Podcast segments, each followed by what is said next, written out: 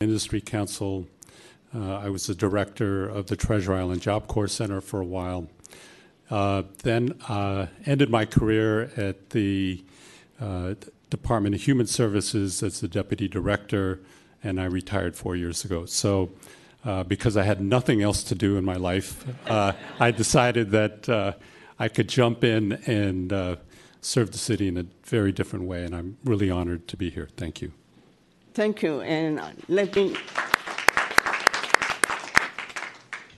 let me tell you, there's enough to do. Okay. Okay. Okay, let's go to the agenda. Uh, there is a change uh, on the agenda, and please note item T, as in Tom, is taken out. We will now be presenting item number T, as in Tom. Do I have a motion to approve the agenda? So, As amended. As amended, sorry, as amended. So moved. second. Pass. Okay. Uh, We, you all got the minutes of the last meeting. Uh, Could I have a, a motion to approve the minutes as presented? Uh, So moved. Second. Pass. Okay. uh, Moving along with the reports, uh, we have the director's report. Shireen McSpadden.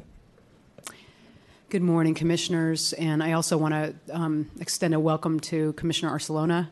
We've had uh, Commissioner Arcelona and I have had a lot of chances to work together over the years. Um, we were deputy directors of HSA together, and um, I'm just really impressed with the work that he's done, and really, really, we're fortunate to have him on the commission. So, welcome, Commissioner.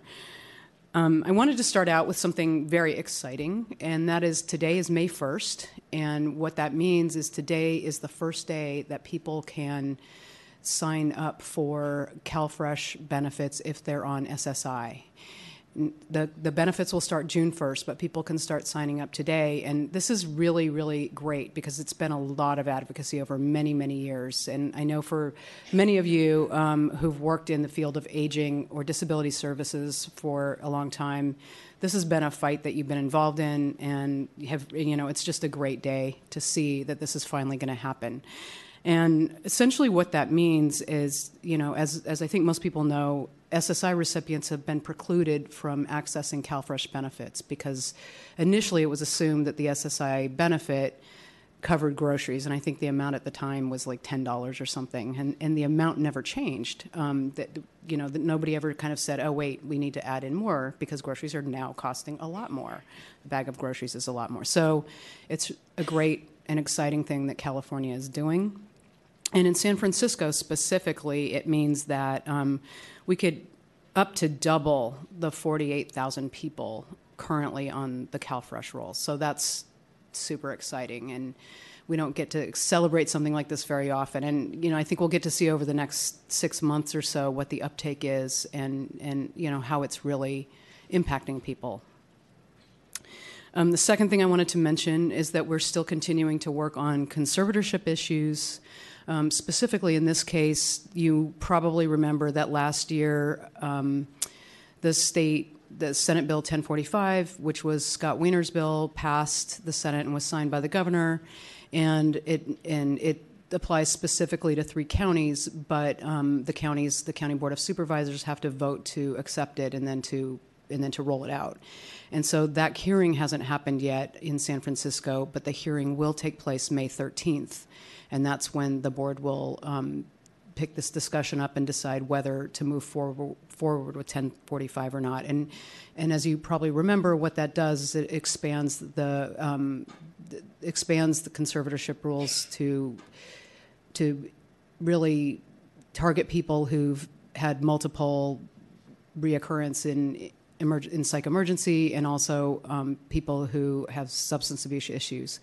Now, as you also probably know, it's fairly limited in terms of its ability to reach out to new people. And so, what's happening right now is there's a lot of work going on in Sacramento with another bill, and um, that's essentially a cleanup bill that will kind of fix some of the structural problems with the first bill. So the city, um, the mayor's office is very, very devoted to getting 1045 passed so that when the other bill happens, that, that we'd really be able to make some headway with the conservatorship um, program in San Francisco. And I, I want to say that Jill Nielsen, our, my deputy director, who oversees the conservatorship programs and other programs, has really been dedicated to working with the mayor's office, working with the Department of Public Health. Um, she's been up at Sacramento a lot, um, you know, providing support when people have been up there to testify. And so it's, it's, it's a big lift. But um, so May 13th is the hearing for that.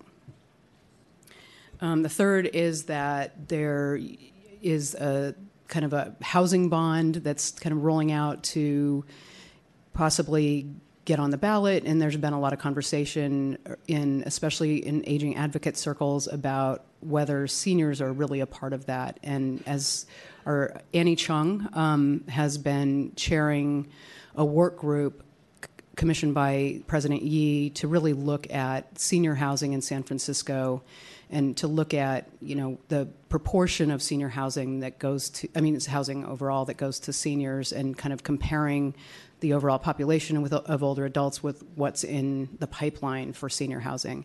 And so um, there was a hearing earlier this week at the Land Use and Transportation Committee about senior housing specifically, and I was asked to come talk about some of the demographics related to older adults in San Francisco, but also talk about some of the programs we do. And of course, we while we don't really do housing, we do housing subsidies, and we certainly provide a number of programs that help people stay in their homes and not become homeless. Um, the biggest and most important, probably, being in-home supportive services, where we serve 25,000 people annually. Um, so it, you know, we'll see what happens with the housing bond and whether there is a, purport, a portion, rather, of um, that that goes to senior housing. But there's a lot of momentum there. And while we're not involved in that piece, there are a lot of people in the room, and there are a lot of advocates in San Francisco who ver- are very involved in that. So we'll see what happens. Um, and then I think the last thing I wanted to mention is that we're continuing to work on our reframing aging campaign, and many people um, some people on the commission, but uh, people on our advisory council definitely, and others have been involved in the work group to think about what it means to reframe aging in San Francisco. And we've we've struggled a little bit because we we learned a lot from what the Frameworks Institute has put out about how they talk, you know, how they tell us rather that we should talk about aging, how we should talk about aging with a larger community. And it's hard to figure out how to take their research and put it into a real campaign. And that's what we're doing now. We have, through the Community Living Campaign, um, our partner on this, we have brought in a creative agency to work with us. Um, called, and they're, they're, I love this because it's not anything we normally talk about in our world, but um, their name is most likely to. so, um, kind of creative anyway, so we're looking forward. They're working on some collateral and some messaging now, and they're going to roll that out with us in the next couple of months. And then we'll be talking really about how we all do some outreach with the messaging and the collateral materials that we're going to develop based on their work. And I think that'll be an exciting part of this where we can all kind of join in, um, not only using traditional media and um, hopefully using our, our uh, senior journalists, but also thinking about, you know, how do we use social media in a different way. So look forward to that. Um, and I think that's all I have for today. Thank you. Any question from um, the commissioner for the director? Hearing none, we move along. Uh, employee recognition. Uh, DAS Commission and Executive Director Shireen McSpadden will recognize Eileen Ma, a social worker from the DAS Office of In-Home Support Services.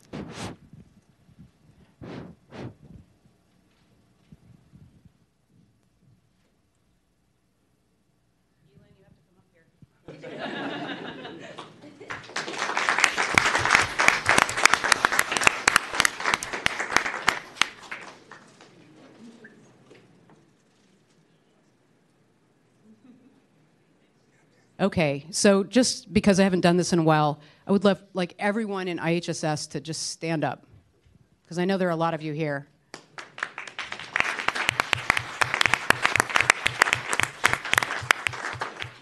And I think I just said IHSS is our most important program. I actually didn't mean it's our most important program because I'm just that's just going to make everybody else mad. But it is our biggest program and it is an incredibly important program and it takes a huge number of people to make it happen. And we have eligibility workers, we have social workers, we have clerks, we have managers and supervisors and all these people who are dedicated to making sure that people can stay in their homes because they have in-home supportive services. And sometimes it means going back and forth, visiting with people, making sure that they have the right worker.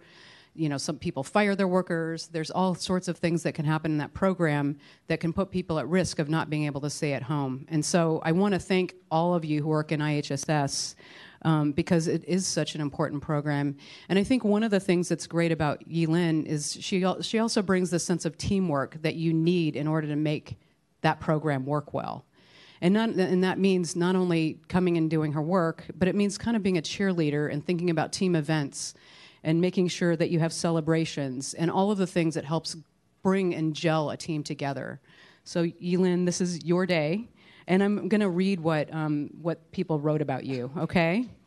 So, um, Ma has been a social worker for the In Home Supportive Services Program since November 2014. She has a positive personality and a great heart when assisting her clients. Some of Yulin's outstanding traits are her compassion and empathy for clients, their family members, as well as home care providers. Yilin pr- approaches her responsibility to assist her clients with a desire and willingness to resolve issues with them. Like I said, there are lots of issues sometimes. She's very patient in explaining the IHSS program to her clients and is willing to go out of her way to find answers for them. Her clients acknowledge her hard work and dedication, and they praise her for her kindness and willingness to take time to explain the program to them. She works well with her peers, and they recognize her dedication and willingness to help others. She brings joy and laughter when the work is stressful and at times difficult. Yilin is involved with IHSS Outreach, the IHSS Symposium, and the annual Se- Senior Homeless Holiday Luncheon. She's also an active participant in, DOS Wellness, in the DOS Wellness program and is a great role model for healthy living. See, that's pretty impressive. Yulin has many qualities as a social worker and, is, and always goes beyond to help others. We are honored to have Yulin as part of the DOS team and, and, her, and, on, and grateful for her dedication to her role as a social worker. So thank you, Yulin. So on behalf of the Department of Aging and Adult Services, we present you with this, and you are our Employee of the Month for May. Thank you so much. Thank you. Do you want to say something? Okay. You don't, you don't have to if you don't want Okay. I just want to say uh, thank you. Thank you so much. Um, thank you, Shireen, for the kind words. Thank you, Hugh, for the nomination. Thank you, all my colleagues, come um, and celebrate with me today. Thank you so much.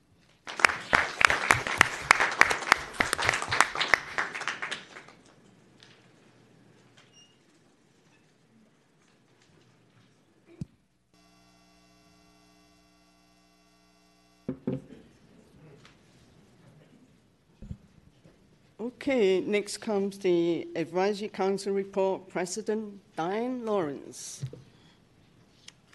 Good morning, Commissioners. Director McSpadden. I'm going to do an abbreviated version since it's a long agenda, and uh, Bridget will have a more detailed, especially on the ledge. Um, we have uh, two members of the Advisory Council resigned prior to our last meeting, one from a s- district, uh, supervisor's aware of it, and it, I'm assuming is working on that, and then one commission appointment. Um, we had a Dignity Fund um, update, as we always do. Um, we were told that the group will be meeting every month, so that won't be a part of my report regularly. Um, and you'll see in today's report the plan, prov- you have the report going forward.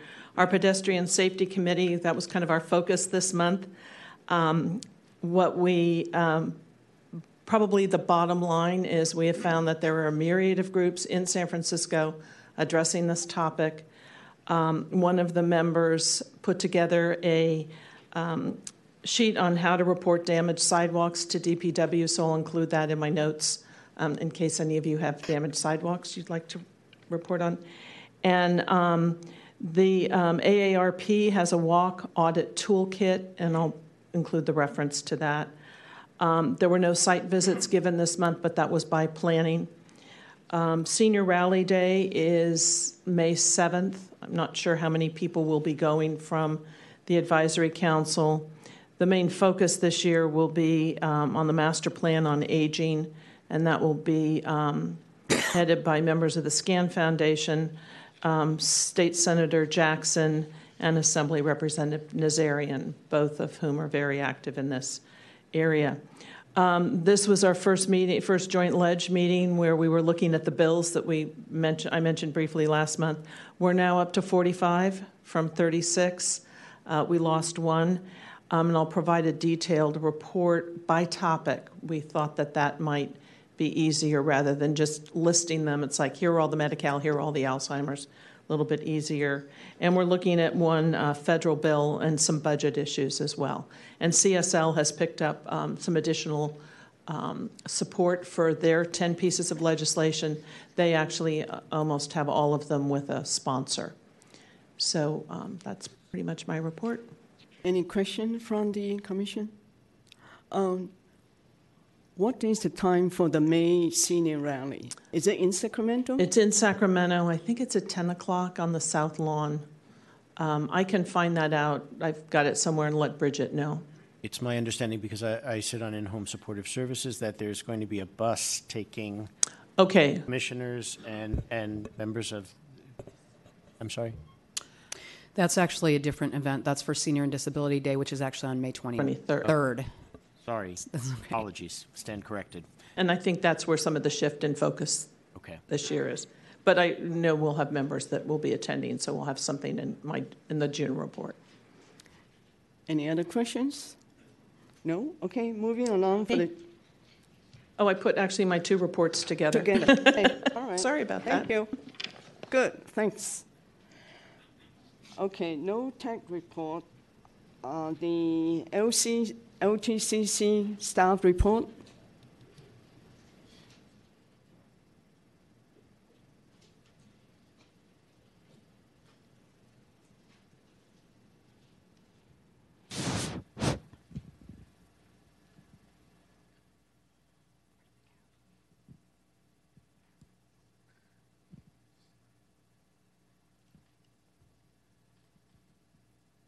Good morning, I'm Jennifer Walsh, a member of the LTCCC, and I'm here to give you the highlights from April's LTCCC meeting. Scan Foundation and collaborative updates. The LTCCC was granted a renewal on its Regional Coalition member grant. LTCCC is one of 23 statewide regional coalitions that are part of the SCAN Foundation's community of constituents and who jointly advocate for long-term services and supports both regionally and across the state. This 5K grant is intended to cover expenses related to education and advocacy with locally targeted representatives on both the state master plan on aging effort as well as our own LTSS policy priorities. As well as support travel expenses for LTCCC members attending statewide advocacy events, including the Fall LTSS Summit as part of the Council's activities in the larger SCAN initiatives. Additionally, the Council was awarded a 5K grant to help underwrite in part a public education event targeted for the fall of this year in which a combination of regional and state representatives would discuss how a state master plan on aging would impact San Francisco. Age and Disability Friendly San Francisco Update the Alert SF outreach campaign initially planned for May will need to be postponed. Department of Emergency Management has had some leadership and staffing changes, will resume once staff are on board.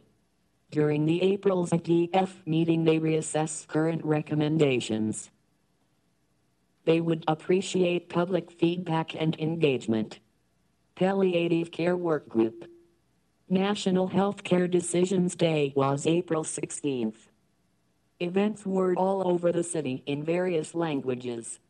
Members were encouraged to share flyers and to encourage their colleagues and consumers in joining. Legislation update. There was an update on current bills within the California House and Senate that relate to long-term services and supports. Discussion LTC system and policy recommendations. The policy agenda documents worked on by steering since the last LTCCC meeting were discussed. Members were reminded that this work is a continuation of last summer's retreat. The December and February LTCCC meetings also focused on developing a policy agenda for the Council and tangible next steps. Members suggested edits and clarifying language. The suggestions will be brought to today's steering committee meeting, Wednesday, May 1st at 3 p.m. in the DAS offices and is open to the public. Announcements Work Matters Employment Event is tomorrow Thursday, May 2nd 10 to 2 p.m. at the Unitarian Church, 1187 Franklin. That concludes my LTCCC update. Thank you. Any question from the commission? No. Case report.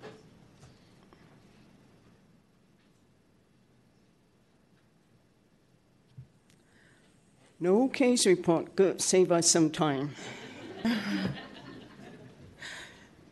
no old business. Now we come to the real meat of the meeting, the new business. Okay, Dignity Fund allocation plan uh, presentation. Melissa McGee will present this.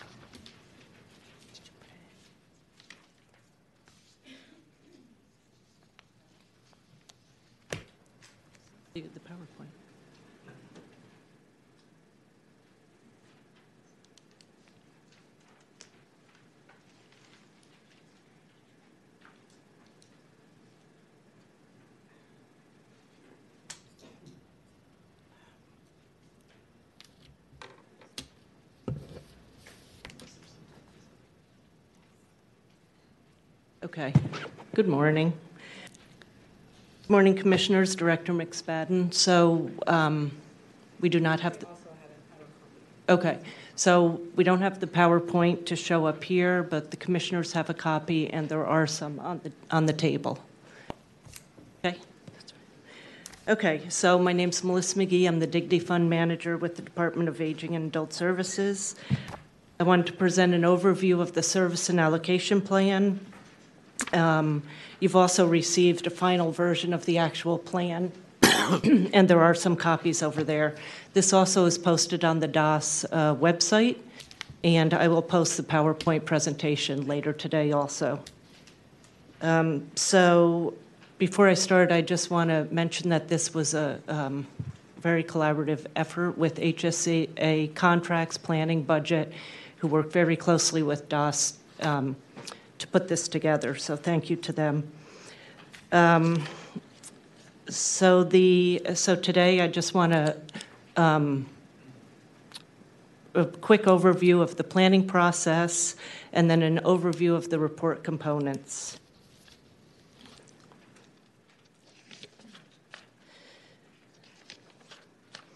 Okay, so in the PowerPoint, which you've seen before, is the timeline for the um, SAP planning process. It's a four year funding cycle.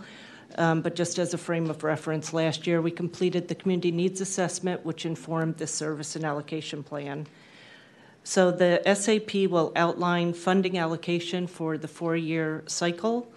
Uh, it references gap analysis and equity analysis that was um, from the prior year's community needs assessment, and it is outcome oriented, and I'll talk about that a little later.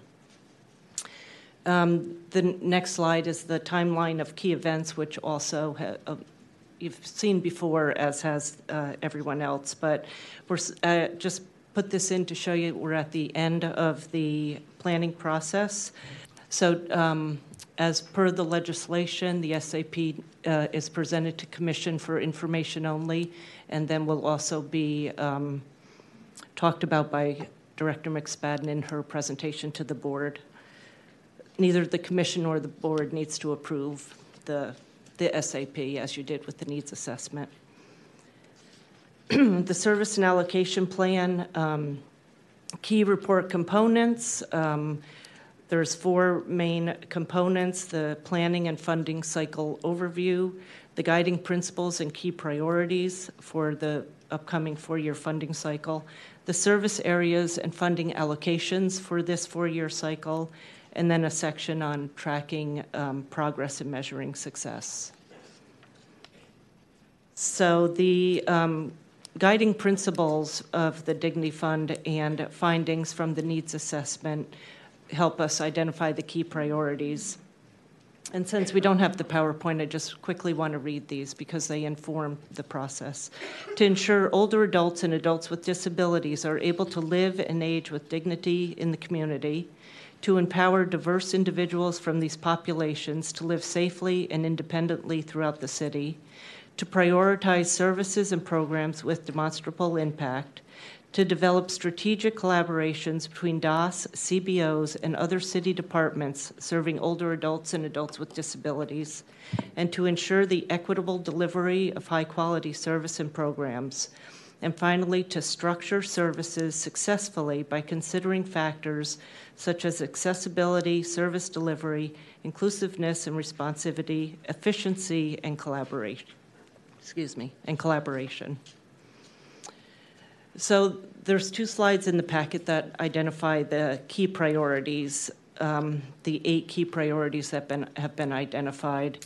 Um, and they and there's a description of each key priority increase awareness and accessibility of services promote inclusion of seniors and adults with disabilities within the broader city community focus on equity factors improve geographic access to services boost service engagement for adults with disabilities, excuse me, make decisions using data, collaborate with city and community, and strengthen community based provider infrastructure.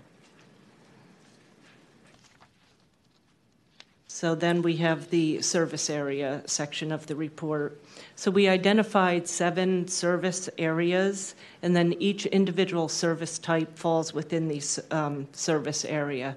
So this slide um, tells you the service area and then the primary goal of that service area. And just quickly, the service areas are access and empowerment, caregiver support, case management and care navigation, community connection and engagement, housing support, nutrition and wellness, and self care and safety. So every individual service that DOS provides fits into one of those seven categories. And those are clearly outlined in the actual service and allocation plan. Um, the next slide that you have um, shows the growth of the Dignity Fund baseline value over the current four year cycle.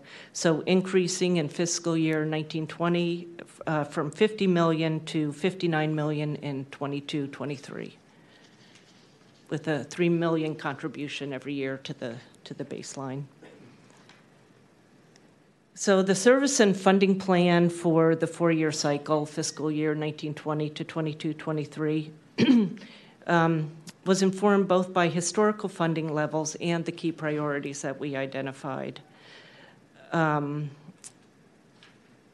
so, to promote continued engagement and support, DAS will maintain relatively stable funding levels for existing services.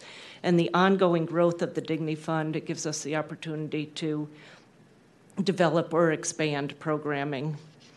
Other considerations in the funding plan include the mandatory, mandatory costs, uh, for example, the cost of doing business, um, and there's some funding requirements that are outlined in the legislation, which include um, pilot programs, neighborhood-based initi- neighborhood-initiated projects, and allowance for administrative costs. So those are all identified in the legislation. The final section of the report is tracking progress and measuring success, because of course we want to make sure we're doing what we need to do and serving those we need to serve. Um, we want to um, you know make sure we have our intended impact so the outcome and evaluation plan includes three areas. There's an annual uh, data and evaluation report. There's focus area reports that would follow the comprehensive needs assessment, and then a cycle end, which would be at the end of the four-year cycle and evaluation report. Uh, the next slide actually is a table of the months, you know, just to give you an idea of the years when this would happen. So every year you can see there's this annual data report. The focus area reports follow the community needs assessment year. As last year, um, when we did the needs assessment, we identified areas that needed deeper analysis and research, and those reports were completed as an addition to the needs assessment. And then at the end of each four year cycle, there'll be a final cycle uh, evaluation report.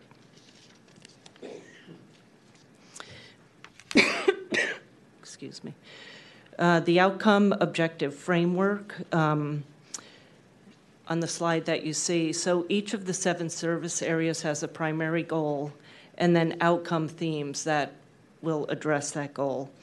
So the outcomes that are developed in the contracts that are negotiated with the CBOs will, will focus into these outcome themes. And outcomes are always a discussion with the with program contracts and with the community-based provider.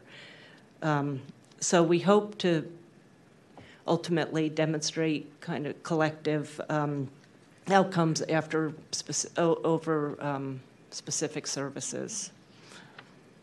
So that's the next two slides. You can read through those, and those also again are more, much more um, broad in the actual service and allocation plan.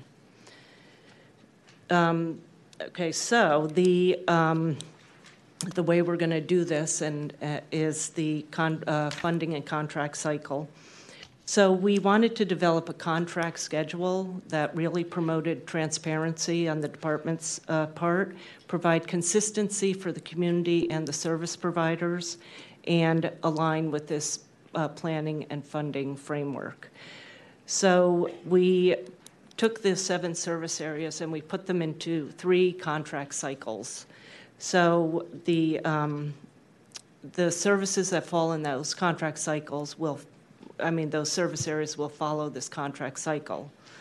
Um, for example, Schedule A, which is the upcoming, the initial contract cycle, will include case management and care navigation contracts, as well as community connection and engagement.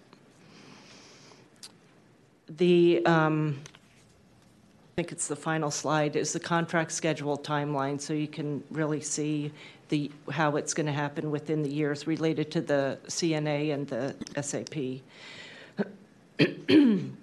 So all contracts going forward, starting with this the upcoming fiscal year, will be four-year contracts, and that will continue to align with this four-year funding cycle. Um, also, the growth, the $3 million growth um, each year, will fall into the current contract cycle. So, the allocation plan that we've put forth for 1920, the growth falls into case management and care navigation and community connection and engagement.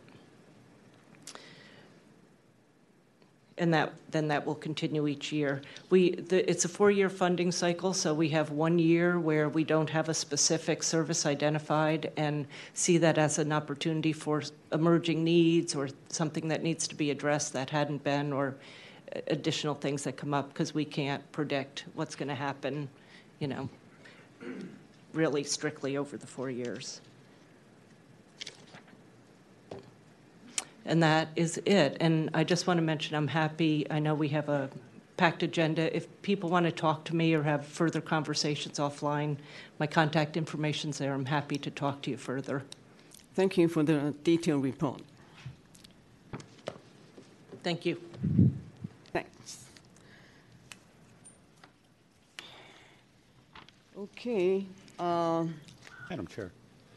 Yeah, I, I just wanted to, first of all, to compliment the staff on the, the, the report. Um, it was extensive, um, it was clear, um, and uh, so I just wanted to, to thank the staff. It was a very good report. I, I do have one question, Madam President. Um, my understanding in reading through this was that uh, in during the process, if there are priorities that seem to need to come to the surface that you can kind of change the timeline on when some of these services or the RFP for these services will go out. Did, did I understand it correctly? Well, we hope not to necessarily change the timeline, but we do have um, the ability and, and funding to address any emerging needs or something that comes up. Um, one thing I just will mention, and perhaps this is even what you're referring to, is the when we did this process, we went through every single contract, and we wanted to not disrupt the the process and the current contracts and the providers and what they're doing. So there were some with a lot of help from contracts who were very helpful in helping us either some we had to extend, some were RFPing earlier, but the goal is by the end of this four years, everybody is on the four-year cycle. Okay. And I'm happy to talk to you further because I know All right, you're new you. to the commission. Thank you. Okay, uh, moving along. Um, Item A, requesting authorization to modify the existing grant agreement with Senior and Disability Action for the provision of home care advocacy during the period of July 1, 2019 through June 30, 2020 for an additional amount of 104,794 plus 10% contingency for a total amount not to exceed $238,980. And Rick Appleby. Uh, Good morning, Vice President Liu, Commissioners, uh, Director McSpadden, and Bridget. I'm glad to be here this morning, and um, the next four items that I'll be presenting on are actually individual contracts for the organization Senior and Disability Action.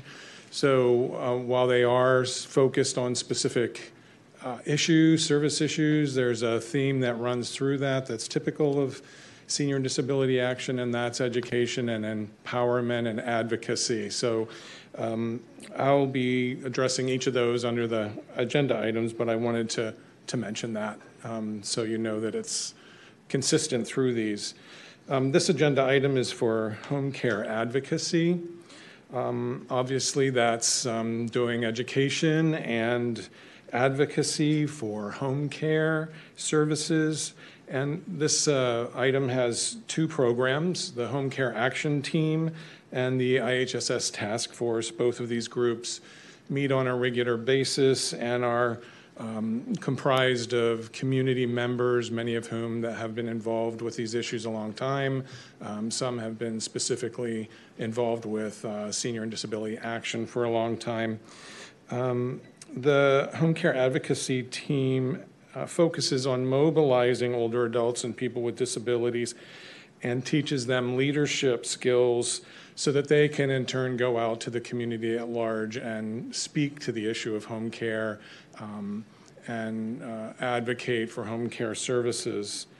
The uh, IHSS task force uh, brings together decision makers from the various groups, from uh, the city, to hear feedback from people that actually use IHSS services so that there's an ongoing discussion of how those services are offered and how well they're serving people and give a voice to the people who use it. Again, that uh, meets on a regular basis. Um, the Home Care Advocacy Team also produces the Senior Disability Action newsletter, so that keeps the public further informed with updates on, on home care. Um, uh, thank you for considering this item. Any questions? Just A quick question, hopefully, just, I'm curious because we don't get very many um, a- advocacy kind of programs in front of us. So j- just in general terms, you, you, how, how do people who are using the services become advocates? Are, do they voluntarily sort of get interested and want to become advocates and then they fall into these training programs? Or just sort of how, if someone's interested, how does that usually happen? And just how do people become advocate, go from using a service to becoming an advocate? And is there outreach for that, or how does that kind of happen? I think for uh, senior disability action, it happens in a variety of ways. Some people who utilize the service you know, are aware of um, issues and want to bring forward their voice and bring attention to those issues. Then there are other people um, in the community at large who are advocates already. Um, you know, they're part of other organizations. They go to hearings and and rallies, and you know, one of the issues they take up is home care because they realize how important that is. So, um, folks that actually use the service um, can also be recruited. If somebody is in one of these organizations and has issues or wants to make comment or wants to support IHSS, then they can be brought in and um, SDA, sorry, that's the short firm, uh, provides you know training and education around the service and around how to to advocate and how to do speaking. Um, so I think it happens in a variety of ways. And then when, for example, SDA is advocating for something, it, now that I understand this a little bit better, that that's usually come about because of this sort of organic process of having people who are using the services through the advocacy training, you know, they have these issues and they've, they've learned to articulate those issues and is, is that then represented by senior Yes, in disability? a lot of ways. There's obviously a structure Uh-huh. for the organization SDA, but yes, people bring issues up that they want to address Uh-huh. that become important, and then SDA helps people learn how to talk about that. Okay. Um, recently, for example, when I met with them, they, uh, the staff at SDA said we want to get more interested in climate change, particularly after the last smoke emergency. So that, you know, people start getting interested in something that's important to them, and, and SDA supports them to learn about it and, and talk about it. Okay, great, thank you for that. Yeah. Uh, The newsletter, I'm guessing it's electronically disseminated. Yes. Um, How widely is it distributed? And is it just for the clients, or is it policymakers? And- No, those newsletters um, go out to a lot of people. I don't know the exactly number distribution list, but it's for members and other folks in the community at large. Oh, sorry.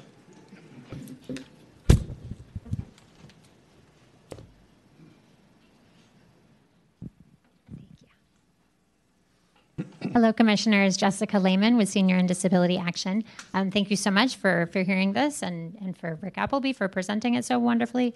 Um, so, our newsletter um, we do in email, we have an email list of about 700 um, and growing, I think 800 actually. And then our um, we also do it by print because so many seniors and people with disabilities don't have email access. And that list is um, also about 700. There's a little bit of overlap, but not a lot. Um, and it does go to our members and to community partners and allies. So if anyone wants to be added to the list, you can let me know. We, we do so much work with you all that it, it might be of benefit to the, the members of the commission to receive it. That, that, that's where I was going. Absolutely, yeah, we'd be happy to. Thank you.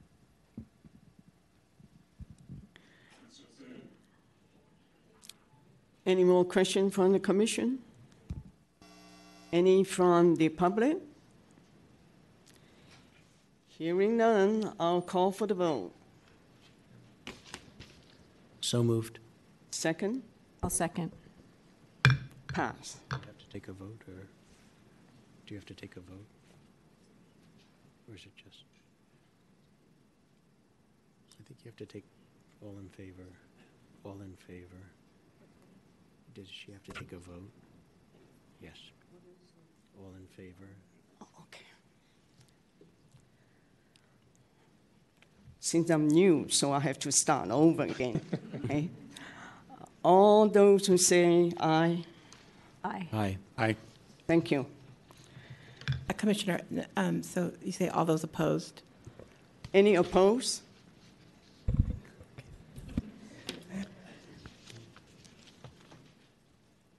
Okay, item B, uh, requesting authorization to modify the existing grant agreement with Senior and Disability Action for the provision of housing advocacy and counseling during the period of July 1, 2019 through June 30, 2020 for the additional amount of $162,903 plus a 10% contingency for total amount not to exceed 370 million, 370,948. Rick, again. Thank you. Um, And um, as we might guess, this has to do with housing advocacy particularly. So um, SDA works to educate and inform um, uh, older adults and people with disabilities and the community at large. Uh, They do a lot of community outreach and civic engagement around the his- issue of housing, tenants' rights, and uh, SRO advocacy. Um, The main efforts, of course, are to assist uh, older adults and people with disabilities and others to advocate around this important issue of housing in the city. Um, They attend a lot of rallies, um, a lot of hearings, um, and do a lot of outreach around that and contacts. The other piece of this particular grant is um, housing counseling, and that's uh, face-to-face uh, eviction and tenants' rights counseling. Um, And that's provided in a subcontract with the Housing Rights Committee at two locations, one in the Mission and one in Richmond. Um, And then I mentioned that uh, both this housing advocacy staff and other SDA members and participants uh, attend rallies, public hearings, and group meetings to inform around the issues of housing and um, influence the housing opportunities in the city. Thank you. Any question from the commission? Any question from the public? Okay, Jessica? Oh, I won't do this every time, I promise. I just wanted to add one thing um, about the advocacy and the way we work, um, which is really based on the conviction that people who are affected by an issue are the best people to do something about it. And there's so much conversation around housing, around home care, around other issues um, by a lot of different. Um, decision makers, but seniors and people with disabilities who are directly affected are not often at the table. And we think that that, that needs to change, and we appreciate that, that you all share that view. Um, and so it's really about reaching out to folks and, and to the question on outreach. Um, we know that so many seniors and people with disabilities, and particularly those who are multiply marginalized, people who are also LGBT, people who are poor, people um, people of color, um, people from other groups are so disempowered and have always been told, you know, you don't know about this, that your voice doesn't matter, but that lived experience does matter. And so we do a lot of outreach to people who um, come in for the housing counseling, to our um, partner housing rights committee, people who come into our office looking for help, um, people who respond to flyers and, and calls that we may put out about meetings to really ask people questions and encourage them to get involved um, and to, to be part of that process.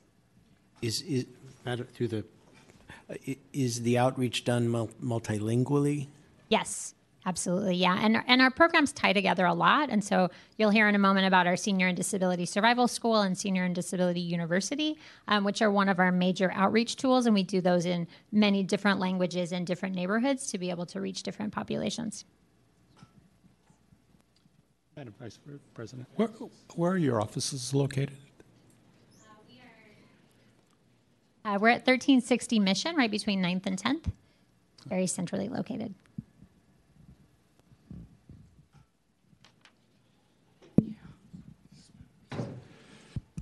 Well, here none, are we ready to vote? I will move this. Yes. Second. Okay, now we call for the vote. All who in favor say aye. Aye. Any- Oppose? Motion carry. Okay, num, C, item C, requesting authorization to modify the existing grant agreement with Senior and Disability Action for the provision of the long-term care consumer rights advocacy during the period of July 1, 2019 through June 30, 2020 for an additional amount of 118,581 plus a 10% contingency for a total amount not to exceed of uh, 270,421. Rick, you're on. Thanks again. Um, again, we heard from Jessica a good description of what they do, and this item is around long-term care, of course, and uh, that's a broad term um, that covers a lot of um, services that DAAS provided and others that really tries to enable folks' independence in the community generally and um, make sure they have a good quality of life. Uh, so, in that broad frame, uh, SDA is providing uh, education and advocacy training again around that. Um, an important piece of this is information sharing and information and referral for people who call in about this.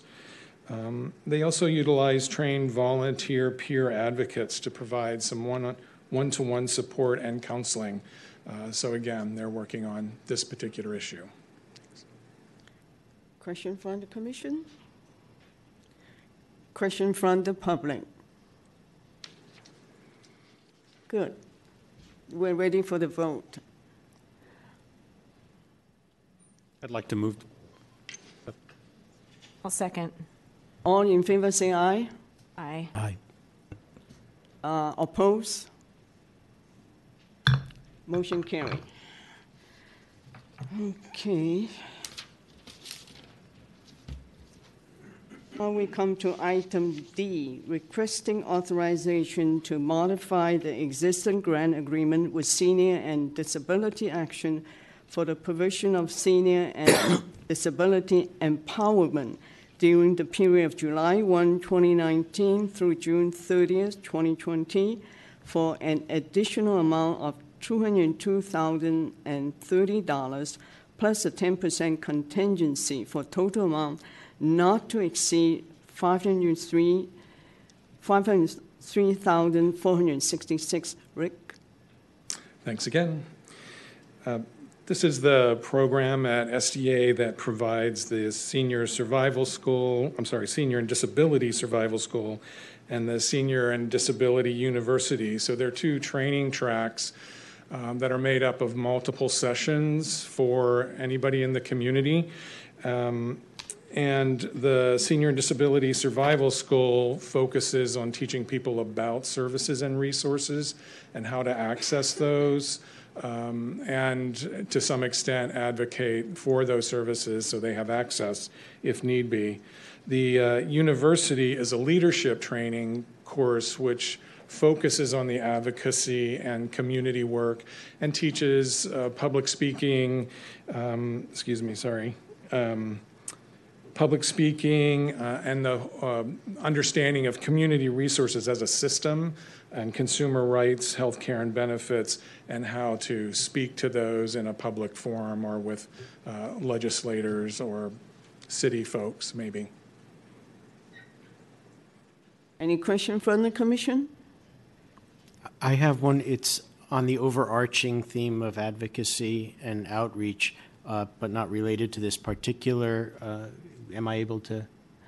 Thank you. And maybe Jessica, you can answer this. Uh, yesterday, I found myself on a webinar uh, regarding the complete count for the census for 2020, and it was particular for uh, for uh, for this population. I'm wondering if your organization is going to be involved with that because critical funding coming back to San Francisco in particular uh, is going to be the result of that uh, of the of the census count, and I, I think that this is going to be a an area that you all have expertise in and uh, for outreach. So I'm wondering if, if you all will be involved with that.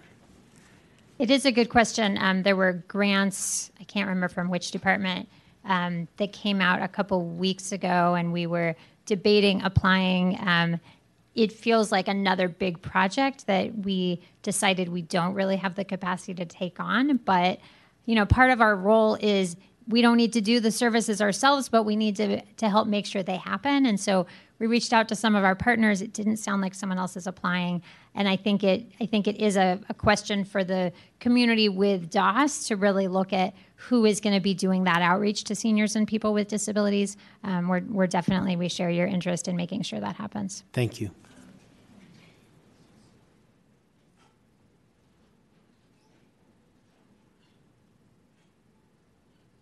Any comment from the public?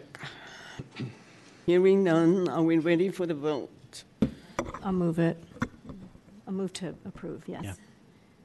Any second? I'd like to second, and I have a question. Okay. I, I'm just curious why we're approving four separate contracts here. Were there four separate RFPs for this, or? um, Uh, I believe so, yes.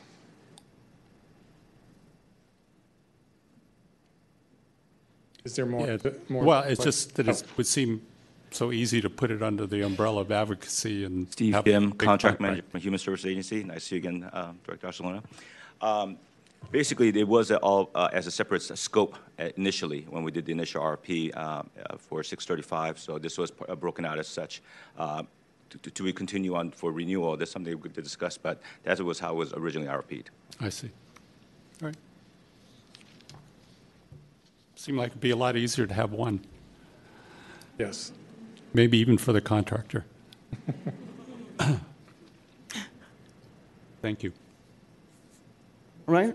Okay. It's been moved. Uh, All in favor, say aye. Aye. Opposed? Motion carry. Thanks so much. Item E.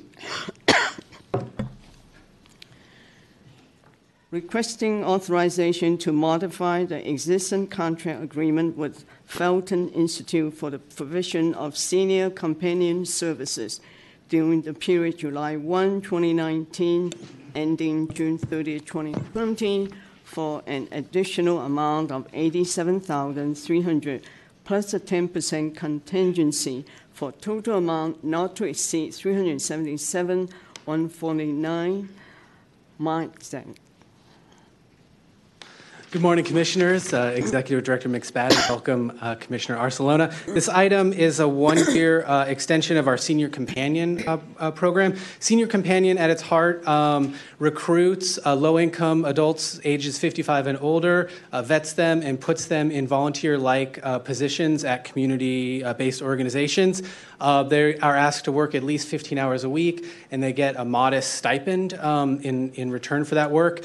Um, What's notable about that is that this program is a national service program uh, created by the federal government, so any stipends received by participants are disregarded um, for uh, purposes, they're considered taxes, tax exempt, and they're not considered with regards to means-tested uh, programs, so SSI, Medi-Cal, uh, low-income housing does just disregard as income.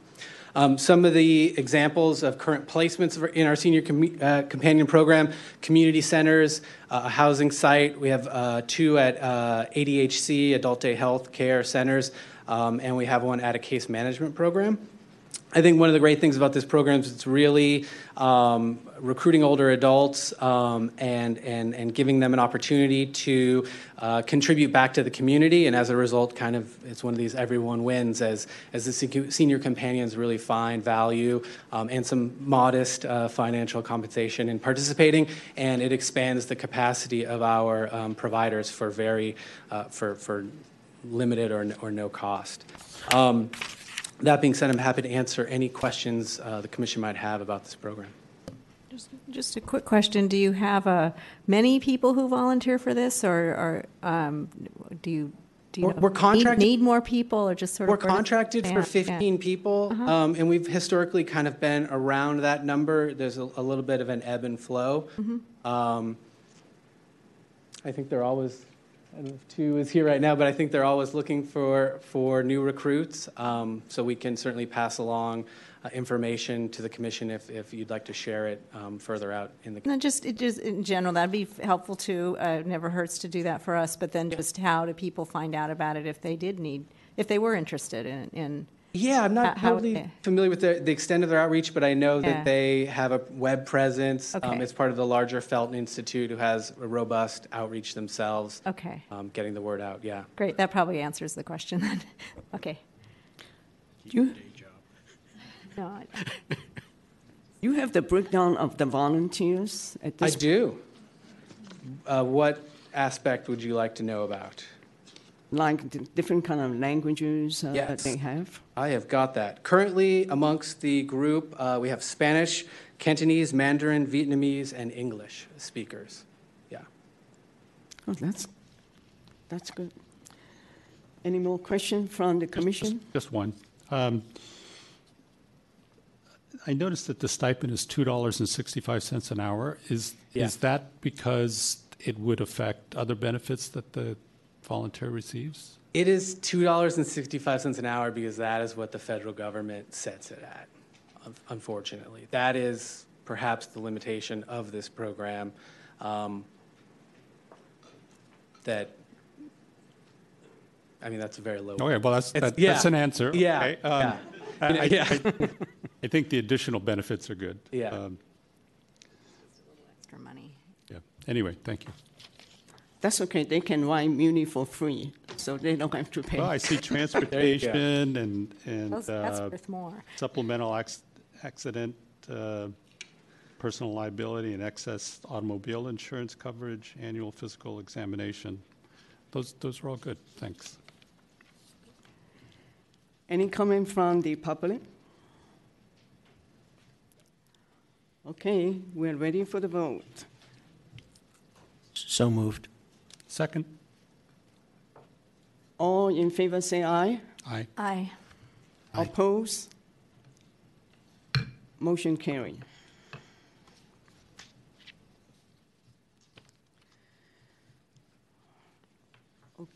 Uh, We come to item F, review and approval of uh, fiscal year 1920 CDA 122 area plan budget associated contract AP 1920-06 and all subsequent amendments.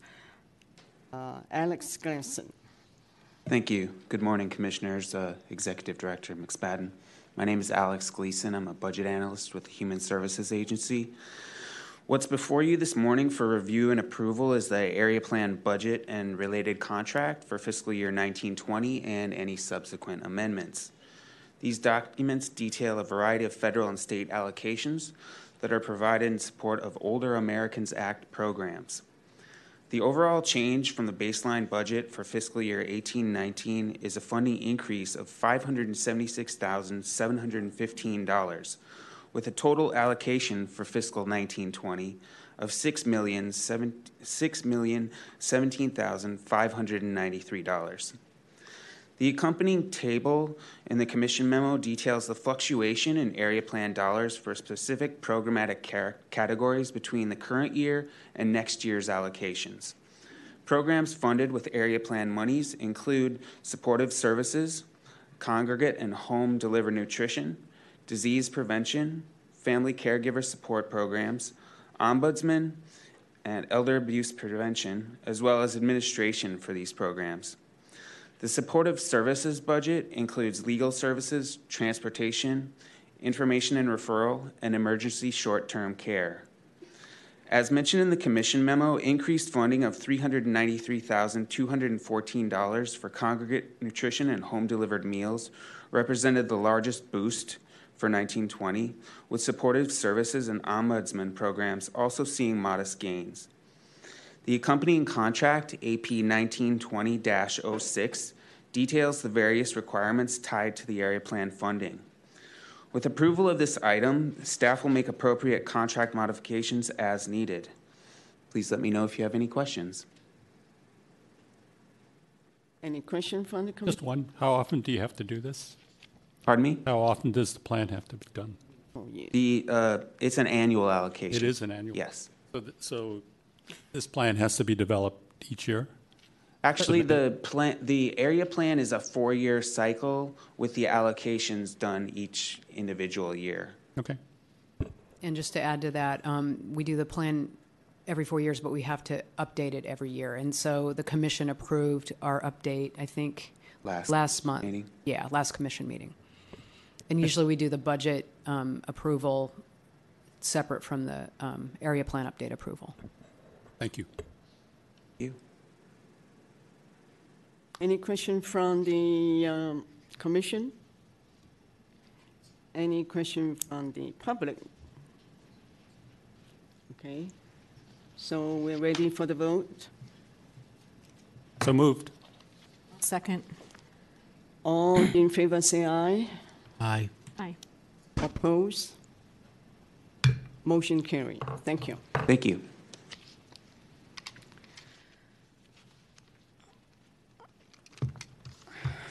Item G, requesting authorization to modify the existing grant agreement with the ARC San Francisco for the provision of janitorial and recycling services during the period of July 1, 2019 through June 20th, uh, June 30th, 2020 for an additional amount 105,163 plus a 10% contingency for a total amount not to exceed $454,312. Rick again. Hello again. I'm speaking to the ARC um, Janitorial and Recycling uh, Employment Services Program. Uh, the ARC SF um, offers work at currently three human service agency sites to their participants. Um, uh, and of course, their target population is adults with developmental disabilities. Um, the program um, also offers supported employment, that is, job coaching and staff who go in and uh, assist as needed, monitor, retrain, train for jobs. Uh, so that support is there for anyone who might need help. Um, the program uh, allows the participants to experience stable, meaningful work, um, inclusion at the work site, and of course, they earn a wage. Um, there's currently three sites I think are mentioned uh, 1235 Mission, 2 Gough, and 1240 Harrison. There's a mistake in my notes, but on Harrison Street. Um, I think that's it. Is any questions? Uh, my question is, um, who supervises them? Do they have uh, people from the agency to oversee them? I know it's a is a program which is really kind of a good to make them useful and boost up their ego. Okay, but I'm just questioning how uh, people supervising them. Uh, the ARC provides staff to um, be available and to provide coaching at the sites uh, with the employees. There's also usually a site supervisor uh, from Human Service Agency at each site. So there's a lot of communication and um, job defining between those agencies, the ARC and, H- and Human Service Agency. So there's kind of a double layer of supervision. Okay, the other question I have, since I have you here, is uh, they don't have detailed budgets. So are these uh, um, people paid by stipends or what? Um, uh, the actual employees at the Human Service Agency sites earn minimum wage, and then we pay a rate to the ARC that's based on client hours. So it's a standard rate of 1962, I believe, for every client hour, and that covers staff, that covers staff benefits, um, any other cost related to the program. It's not a budget that we typically see here, but it's not uncommon throughout the city, from what I understand. Any question from the company? Just so I understand the scope of this, because I'm familiar with the ARC program, I've interfaced with it at the Mhm. workplace. Um, Is this the entirety of the ARC program? So is this how it's organized through the city? And then do they ultimately go out to some sites privately? I mean, it's, Um, the ARC Just- has a variety of programs. This is just one small portion. I- I wondered. Uh, But no, they have other employment services, a lot of other Okay. um, training programs, both in-house and out in the community. This is just one small piece. thank you. That- Any more question from commission? Any from the comment from the public? Okay, now we call for the vote. Uh, So moved. Second. All in favor say aye. Aye. Opposed? Motion carried. Thank you.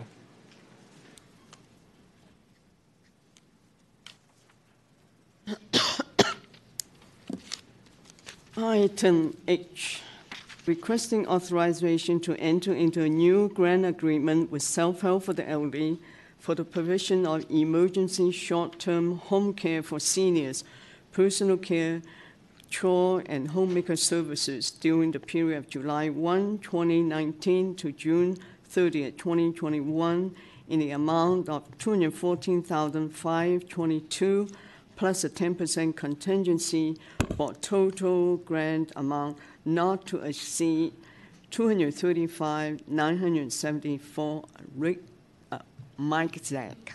Uh, hello again, commissioners. Uh, I first wanted to bring your attention to a small typo on the cover of the memo sheet. Um, the, doll, the overall dollar amount of this contract is correct. Um, we have the allocation uh, with a typo between um, county and federal dollars incorrect. It's actually about 43% funded through county dollars, about 92,000. It's actually 92,990, with about 57% of the dollars in this contract coming from the federal government. That that number is 121,532. Can you repeat those percentages? Yeah. So county 43%, um, federal 57%. Thank you. Yeah.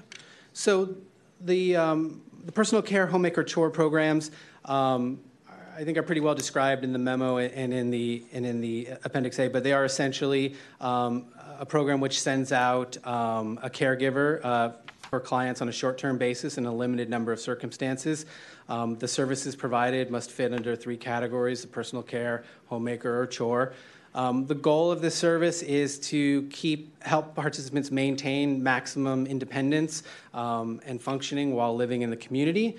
Um, typically, we're seeing people participating in this program um, while they're, you know, they might be waiting for a IHSS application that's pending before services can begin, um, or when only short-term um, need is needed, typically after discharge from a hospital, when just a little bit of help might be needed for a short time. We also see a couple of referrals from time to time for like a, a one-time deep clean uh, type uh, situation. Um, the proposed contractor here is Self Help for the Elderly. Um, they are the incumbent contractor. Um, they've held this contract since at least uh, 2011. Um, we have always been very pleased with their services. They've always done well in the program monitoring process. I'm happy to answer any questions. Question from the commission? Any question from the public? Hearing none, we call for the vote. I'd like to make a motion to approve with the corrections that Mike made on the cover memo. Second. All who in favor say aye. Aye. Oppose? Motion carried. Eight. I requesting authorization to modify the existing grant agreement with Catholic Charity for the provision of adult day program services for older adults and adults with dis- disability during the period July 1, 2019 through June 30, 2020 for an additional amount 168,180 plus a 10% contingency for a total amount not to exceed 759 565 Rick, they have been working you hard, Rick. Yes, it's good to be back, you know? Rick, since they- your, your name appears on this informational item, are Yeah. these two related? Yes. Okay, thank you. Um, I will mention that. Um, As the agenda comments, I'll do a short summary about the adult day programs and the Alzheimer's Daycare Resource Centers. Um, And then we'll go into each uh, contract and program separately from there, uh, just so you have a general idea of what these programs provide. Um, Certainly, each program that we'll discuss, discuss has unique designs and needs, sites, locations, consumer base, et cetera. Um, But there's common uh, information, of course. Adult day programs are community-based centers that provide supportive services, personal assistance, congregate meals, transportation to and from the center, and other non-medical uh, services. The goal of the adult day program really is to keep folks in the community um, and encourage independence and engagement. Um, staff and the programs provide supervision and assisted with assistance with um, activities of daily living and all the activities that happen there. Uh, including socialization, exercise, recreation. And then importantly, the adult day program also acts as respite for caregivers and family members. Adult day programs are licensed by California, and generally services are provided Monday through Friday, 9 to 3 in these programs, with some variation. That the Alzheimer Day Care Resource Centers are similar, but obviously they target the population of folks who have Alzheimer's disease or other dementia disorders or related disorders. Um, these programs have a higher staff client ratio. Uh, staff is trained, activities are customized for people who might have uh, dementia. Um, many of the activities are similar, they're just highly personalized. Um, I mentioned in my notes that staffing is one per, per participant to five members of the care team. Uh, the other important difference is that there's a strong effort to provide families and caregivers support through counseling and training and resources, and obviously the day programs act as respite. Uh, uh, the uh, Alzheimer's Day Care Resource Centers also develop a strong volunteer base, so that's um, important for them. Again, those programs are generally 9 to 3, Monday through Friday. Uh, they do have transportation to and from the centers, um, and they provide um, close communications with families and caregivers about resources for dementia and Alzheimer's. Um, any questions in general? Where are these centers uh, and how many are there? Well, we're covering, I think, four Alzheimer, they're um, on here. I think there's four um, Alzheimer's Day Care Resource Centers and five adult day programs. We'll talk about the location as we go through each contract, but they're throughout the city.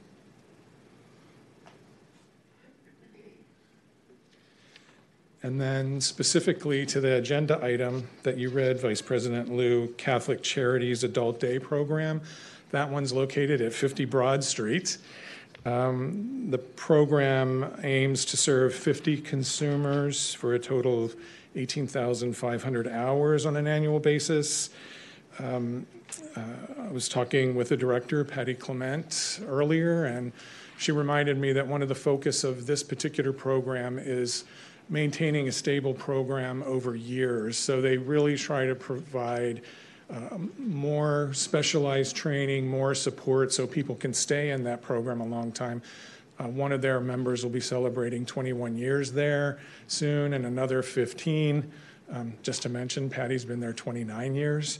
So they're really trying to provide a long term resource uh, for their folks. Uh, the other It started at a young age, though. Yeah, apparently, that's very. um, I also wanted to mention that this adult day program provides extended hours, so folks can start there as early as 8. Um, and then the program starts at 9:30, and then they can stay till 5 if need be. Um, and that's their day program. Any question from the commission? I'll move to approve. Second. I presume there's nothing from the public before we approve. All in favor say aye. Aye. Aye. Oppose? Pass.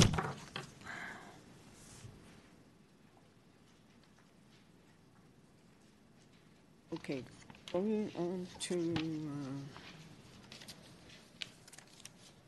Item K. J. Uh, Requesting authorization to modify the existing grant with uh, the Catholic Charity for the provision of Alzheimer's Daycare Resource Center for older adults and adults with disability during the period of July 1, 2019 through June 30, 2020 for an additional amount of 93979 plus 10% contingency for total amount not to exceed 417706 Rick? Yes, thanks. Vice Chair. Um, Just point of order, I, I, I think there was a cover memo, and we were supposed to be looking at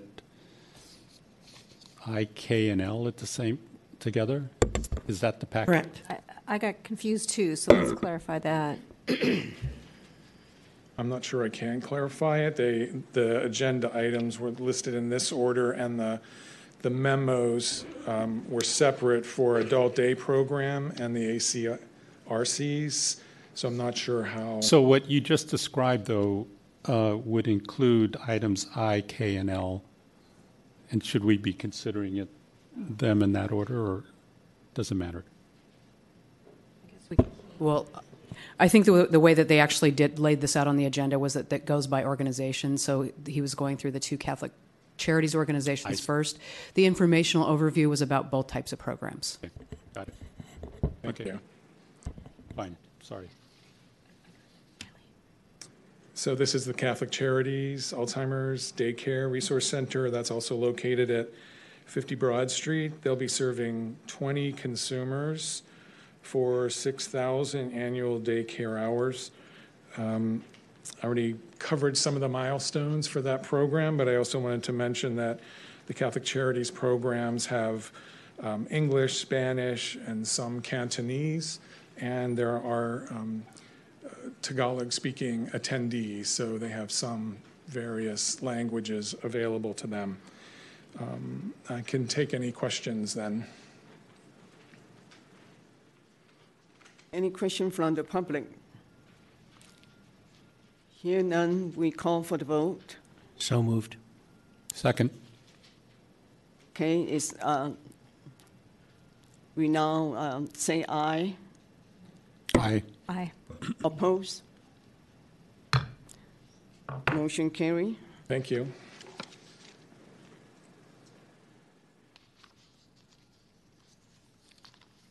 Item K, requesting to modify, requesting authorization to modify the existing grant agreement with Institute on Aging for the provision of adult day care services for older adults and adults with disability during the period of July 1, 2019 through June 30, 2020 for an additional amount of 103454 plus 10% contingency for a total amount not to exceed 457,937.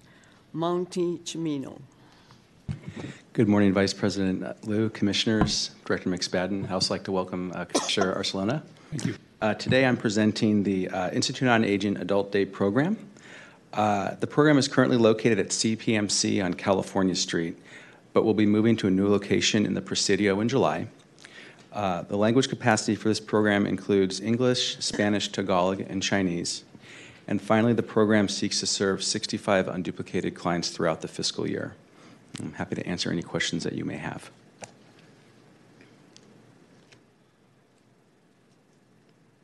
Any comment from the public? Right, here none. Call for the vote. So moved. A second. Okay, is, um, all those in favor say aye. Aye. Oppose? Carry. L, requesting authorization to modify the existing grant with Kimochi for the provision of adult day program for older adults and adults with disability during the period July 1, 2019 through June 30, 2020 for an additional amount of $61,101 plus 10% contingency for total amount not to exceed 278,321. Monty? Hello again. Uh, We're here to present Kimochi's ADP program. Um, The program is located at 1531 Sutter Street uh, in Japantown. Uh, The program provides services in English and Japanese, and the program is looking to serve 40 unduplicated consumers over the course of the fiscal year. Thank you. Any question from the public? All right, let's call for the vote. Um, So moved. Second. All in favor say aye. Aye. Oppose? Carry. L requesting, no, let's just finish that one. M, I'm getting Commissioner, M. confused. Maybe early sign of Alzheimer's. Requesting uh, authorization to modify the existing grant agreement with Institute on Aging for the provision of Alzheimer's daycare resource for older adults and adults with a disability during the period of July 1, 2018 through June 30, 2020 for an additional amount of 293,978 plus a 10% contingency for a total amount not to exceed 637 and one dollar. Monty. Good morning again, Commissioners. Uh, Today, we seek your approval for the uh, Institute on Aging Alzheimer's Daycare Resource Center. In addition to the renewal of the contract, we seek your approval to aid the program in moving to a new facility in the Presidio in July.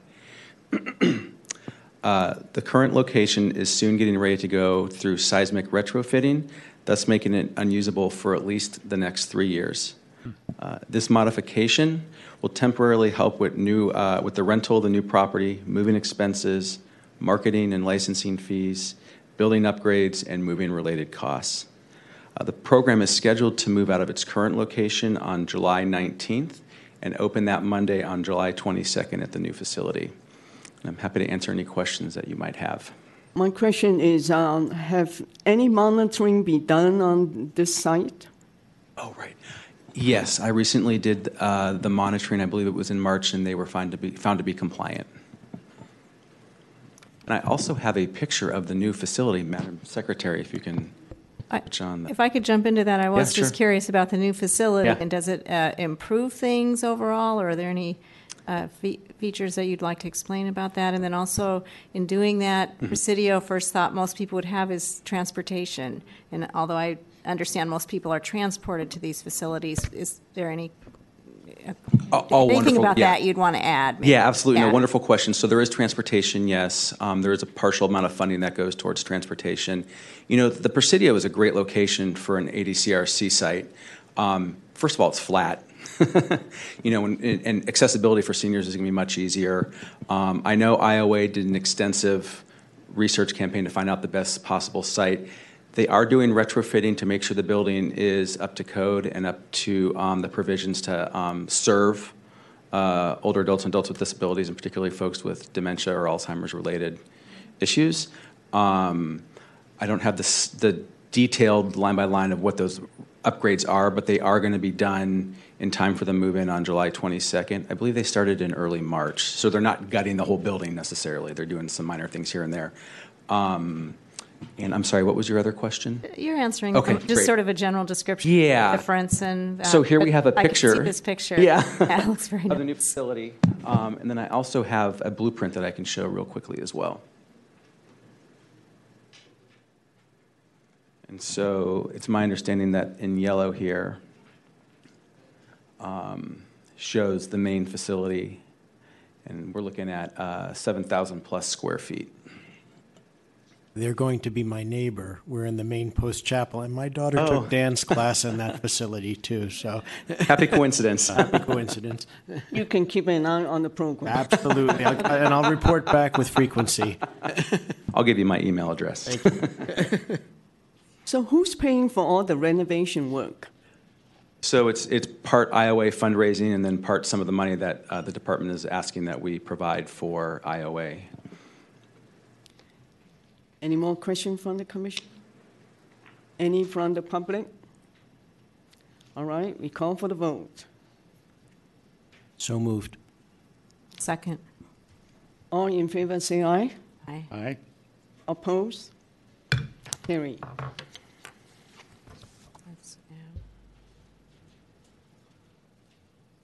Okay, moving along. Requesting authorization to modify the existing grant agreement with Self-Help for the Elderly for the provision of adult day program service for older adults and adults with disability during the period July 1, 2019 through June 30, 2020 for an additional amount, 102541 plus a 10% contingency for total amount not to exceed 596,994. Rick again. Thank you. Um, They always say that you only have to worry if they don't call you back, so thank you. Um, The Self-Help for the Elderly Adult Day Program is at 408 22nd Street in the Richmond District. Um, They serve about 23 people a year for 14,320 hours. Uh, Their languages include Cantonese, Mandarin, Taishanese, Vietnamese, and English. Um, And just as a interesting note, that facility will be celebrating 23 years in June. They've been there quite a while. Any questions about this program? This is in the same location as their um, adult day health care The Ja- program, isn't it right? Jackie Chan Activity Center, yes. Any There's a, oh, sorry, there's a Geary Street address Yeah. associated with it sometimes, but it's the same building. The same building? Yeah. Any question from the commission? Any question from the public? Hearing none, we call for vote. So moved. I'll second. Move second uh, and uh, call for the vote. All in favor say aye. Aye. Oppose? Carry. Okay. Requesting authorization to modify the existing grant agreement with Self-Help for the Elderly for the provision of Alzheimer's Daycare Resource Center for older adults and adults with disability during the period July 1, 2019 through June 30, 2020, for an additional amount 93978 plus a 10% contingency for a total amount not to exceed $406 and $1, $406,001. Rick? And uh, lastly, for me, this is the Self-Help for Elderly Adult Day, I'm sorry, Alzheimer's Daycare Resource Center at 408 22nd Street. They'll be serving around 20 folks for 6,000 annual hours, and their language capability is the same as their other day program. Um, I I just have a question. How are they going to adjust with the three programs? They have the adult day health and Alzheimer's and senior daycare. I mean, it's not a very big thing. I- I'm just question, a question. Um, Yes, it's a fairly large common room, and then there's some additional rooms. Um, um, When I visited, many of the people that are associated with the uh, Alzheimer's Daycare Resource Center have a separate room where they have higher number of staff people, uh, more custom design programs. Plus, I think all those folks access some of the activities there, and um, the the numbers are, you know, reasonable for that space. Not everybody's there every day or all day, so I think it works for them. Any question? I, I think you mean, meant 22nd Avenue I'm sorry, what did I say, street? Street. Whoops, no, 22nd Avenue, sorry. Any comment from the public? Hearing none, call for the vote. So moved. Second. Okay, all who in favor say aye. Aye. Oppose? Carry. Thank you.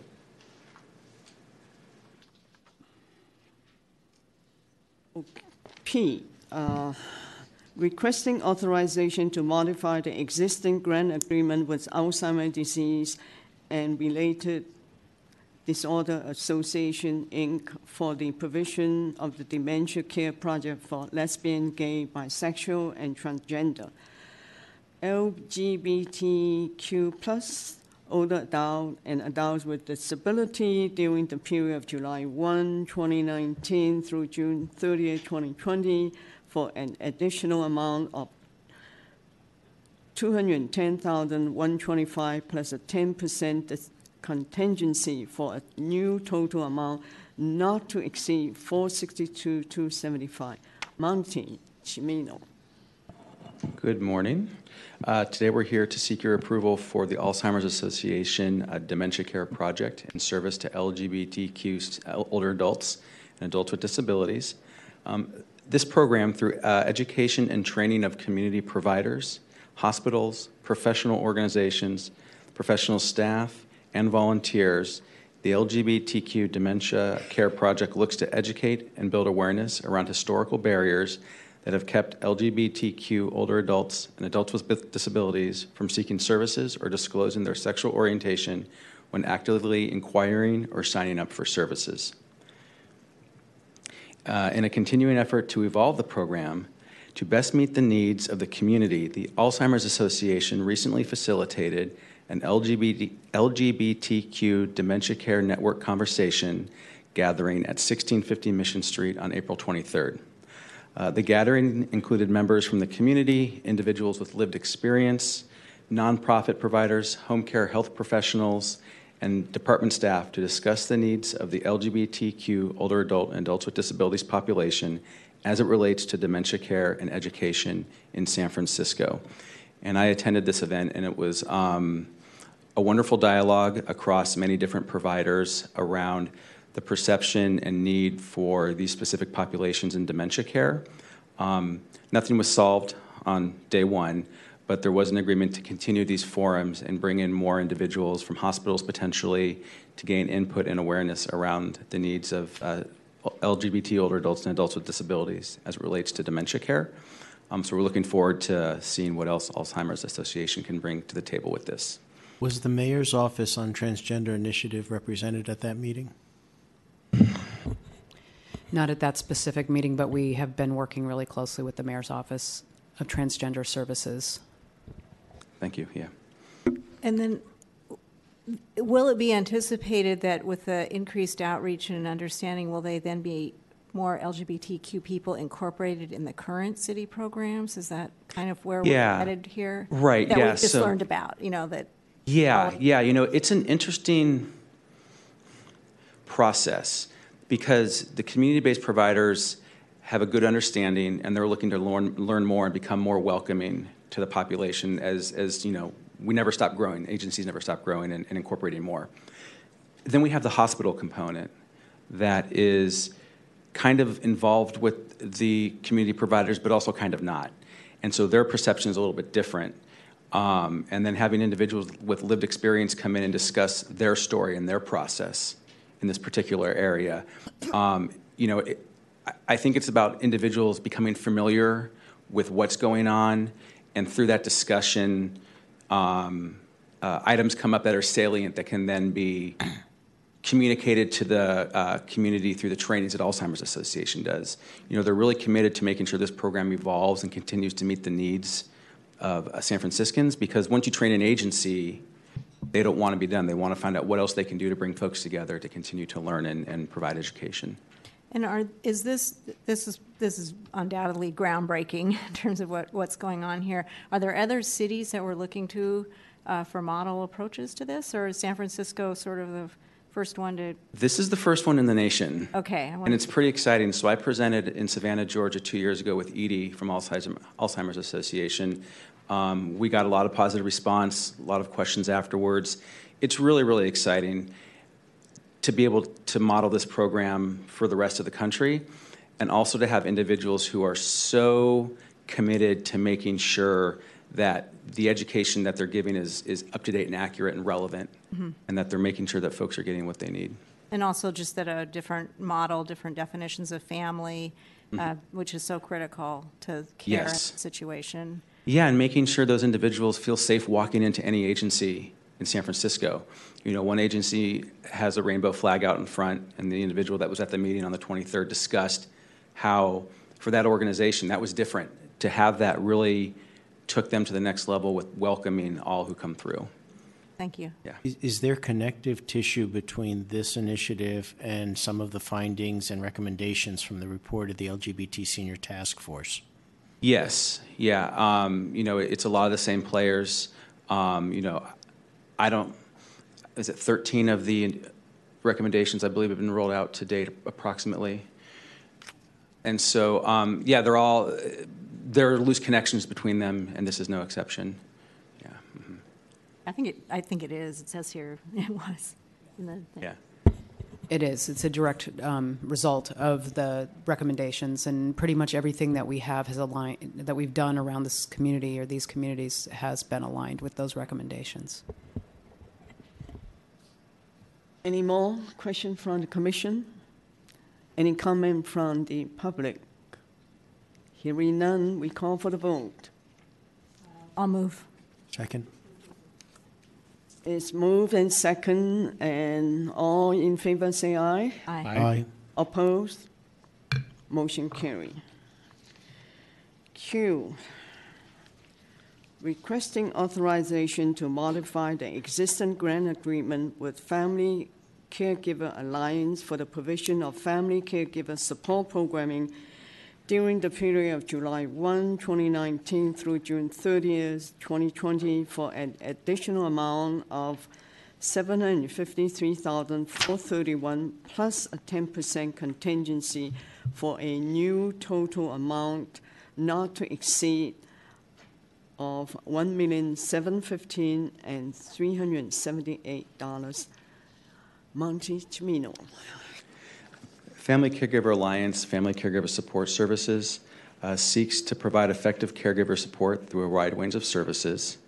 I wanted to note new for this fiscal year coming up, Family Caregiver Alliance will be partnering with Stepping Stone Adult Day Health, who will provide uh, public information on caregiving, um, caregiver assessment, and caregiver counseling as a subcontractor. And this is in addition to uh, the longstanding partners Kimochi and Self Help for the Elderly that FCA also works with. Happy to answer any questions. Question from the commission? Comment from the public? Hearing none, call for the vote. So moved. I'll second. It's um, move second, and all in favor say aye. Aye. Opposed? Motion carried. Okay. Item R, requesting authorization to enter into a new grant ag- agreement with the Institute on Aging for the provision of the Center for Elderly Sui- Suicide Prevention during the period July 1, 2019 through June 30, 2021, in amount of 810548 plus 10% contingency for total grant amount not to exceed 891 and $602. Monte Chimino. Uh, the Center for Elderly Suicide Prevention, or CESP, offers a wide range of services to older adults and adults with disabilities who may be dealing with grief, loss issues, and/or suicidal ideation. Um, the services uh, include grief education, training, informal emotional support, formal emotional support, which includes a formal assessment and uh, scheduled phone call check-ins with the individual, uh, counseling, individual counseling, and group counseling sessions. The program seeks to serve 975 unduplicated consumers over the course of the fiscal year. Question from the commission? I have a question. How, what, is the, what is the style pattern for this program? Since they are answering the phone, there should be different languages that they capability? Yeah, that, that's a great question. So the volunteer program for CESP is pretty involved. Um, and in conversations with the director, the language capacity ebbs and flows based on volunteer accessibility. Right now, there's language capacity in Spanish and English. Um, there has been language capacity for Chinese as well. Um, they recruit, and part of the recruitment process is to find a diverse pool of volunteers who can provide language. And that's not always the case. Folks drop out through the training process to be a volunteer. Volunteers get trained, they never show up. So um, the program works hard to actively seek a diverse pool of volunteers to, to provide language capacity, but it's not always guaranteed. But they also have some um, staff uh, beside the volunteers manning the phone, isn't it right? Uh, with the the phone calls, it's primarily uh, volunteer run. There are staff that supervise the volunteers in house. There are staff that provide the community trainings and the counseling, but the phone line, the friendship line itself, is primarily volunteers with staff su- staff supervision. So if someone gets a very difficult call, someone who's actively suicidal, and the volunteer sort of has um, used up their resources, there's someone, clinical person there that can step in and help. Any other question from commission? Comment from the public? The call for the vote. So moved. Second. Okay, all who uh, say aye, in favor say aye. Aye. Aye. Oppose? Motion carried.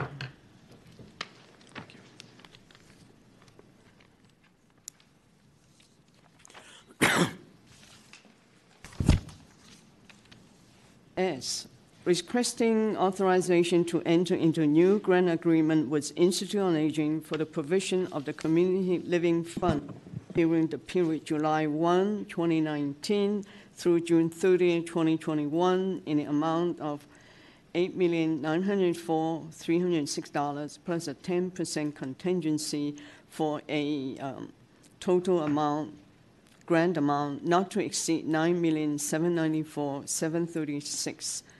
Fanny Lepton. Tan. Good morning, Commissioners. Good morning, Executive Director McSpadden. Welcome, Commissioner Barcelona. It's nice to see you. Um, I'm Fanny Lapitan, Program Analyst with Long-Term Care Operations at DAAS, and I'm here today to present um, or to request your authorization to enter into a new contract with the Institute on Aging, or IOA, for the provision of the Community Living Fund program um, for the next two fiscal years. Um, I did present the six month report and annual plan last month, so hopefully um, most of you guys still remember uh, what the CLF is, but I will give like a really brief um, background again. Um, the Community Living Fund, or CLF, was created in 2006 to support aging in place and community placement alternatives for individuals who may otherwise require care within an institution.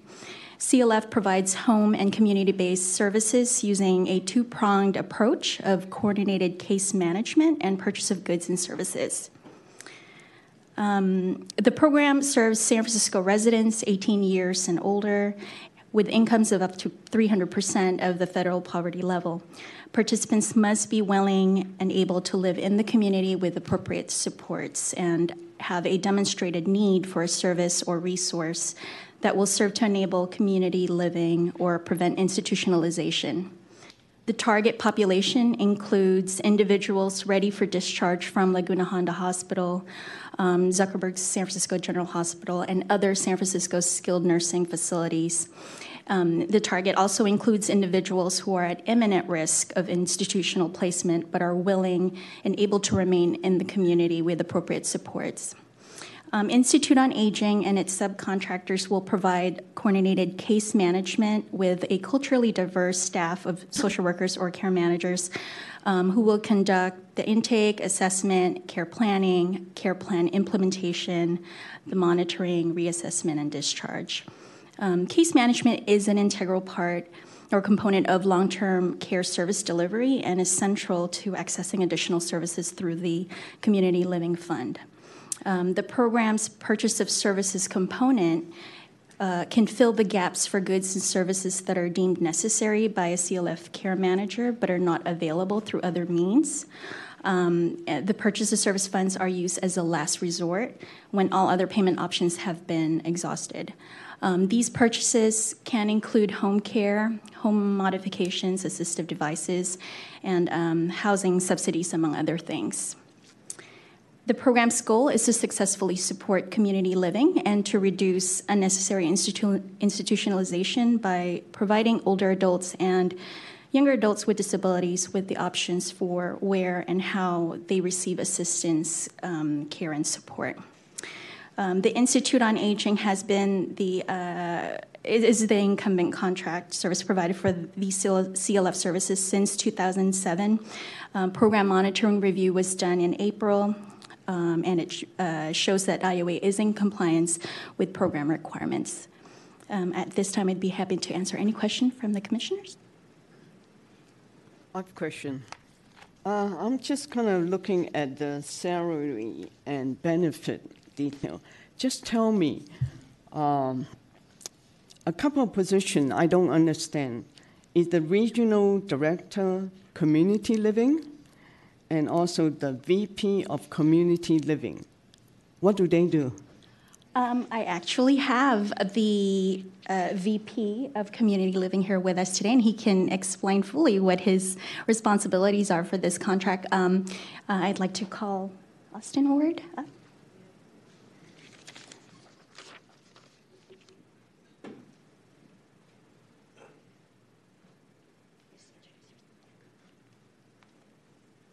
Good morning, Commissioners. Uh, my name is Austin Nord. I'm the new Vice President of Community Living for the Institute on Aging. Um, I joined IOA March 4th, so this is my second month with the organization. Um, my role, we have, um, starting with our work here in San Francisco, we have since um, taken the community living model and, and found other areas in California who find value in this service. This population is in you know desperate need of these services ac- across the nation. But um, my role is really to help provide leadership and um, framework for expansion of this model to ensure that we're still you know meeting the core uh, the core goals and outcomes that we do want to achieve for this population across all of our community living programs in the state. Is that helpful? Well, it's very confusing because uh, community living and I associate community living is is uh, the the Office on Aging have a program community living. So I said, gee, what is this? So that's why it was confusing. What?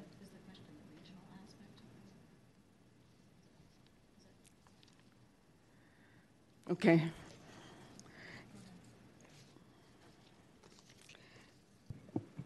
And one other question I have is like, uh, um, I'm looking at the operating expenses. It seemed like awfully high for like um, $140,000 so uh, for just for the rent per year. So it comes to like $11,666, Right. right. That's one. And the other one is like uh, the um, staff travel is like $18,000 a year. You're talking about $1,500. They're flying out of all over the, the, the country or what?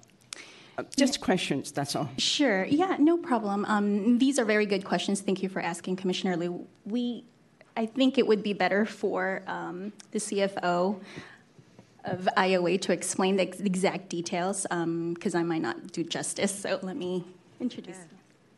Thank you, Commissioners. Uh, Roxana Blades, uh, CFO at Institute on Aging.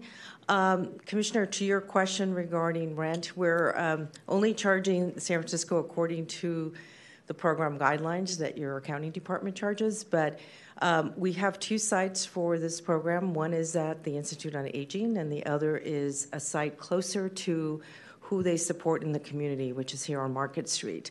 Um, so we're utilizing all of our capacity to serve the community and out of Geary. The other part is most of our case managers um, do not drive, so what we're they're actually doing is through bus buses. So we're talking about folks who are transporting and looking at um, individuals from one end of the city to the other end of the city. Um, and it is our most robust program, so that's part of the cost that you see there. Okay. And uh, one other question I uh, is the uh, what is the global purchase of services, which costs a million six hundred sixty-five dollars and nine hundred ninety-two per year? I'm sorry. Can you repeat the question, Commissioner? The, is the, the the page four Yes, appendix? the purchase okay, of service. Yes. Is the purchase of service category? Oh, the global purchase Yeah. of service. Yes. So that's a dollar amount set aside specifically for this the other that component of purchase of goods and services that I just mentioned. That could include um, um, home modifications, home care, um, assistive devices, and housing subsidy. And then there's other things that um, the CLF participants are not able to get through other means. So we provide it, we purchase the service and goods for them, and that's the pool of money where we um, that we use for for the for that component. Any question from the commission? Comment from the public? Hearing none. So moved. Second. Has been moved second and uh, call for the, all in favor say aye. Aye. Opposed? Motion carried. Thank you. Okay, item S is taken out. So. T. T, I'm sorry. So we go to you. Getting long. Yeah. Okay, uh, we come to item U, requesting authorization to enter into a new grant with uh, San Francisco In-Home Supportive Service Public Authority for the provision of independent providers mode in home, in-home support, supportive services during the period July 1, 2019 through June 30, 2022 in the amount of $222,953 and $9 plus the 10% contingency for total grant amount not to exceed $245,248 $309. Brenda McGregor. Yes. Good morning, Vice President Liu, fellow commissioners, and Executive Director Shireen McSpadden. My name is Brenda McGregor, and I am a manager for the In-Home Supportive Services Program. Today, I am pleased to present to you three service contracts for in-home supportive services. Two of the contracts are for San Francisco In-Home Supportive Services Public Authority and the other for Homebridge.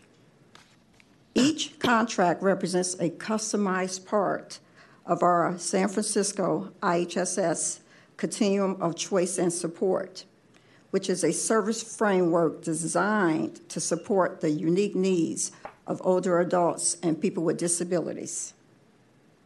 The first item before you is the contract for San Francisco In-Home Supportive Services Public Authority for Independent Provider Mode In-Home Supportive Services.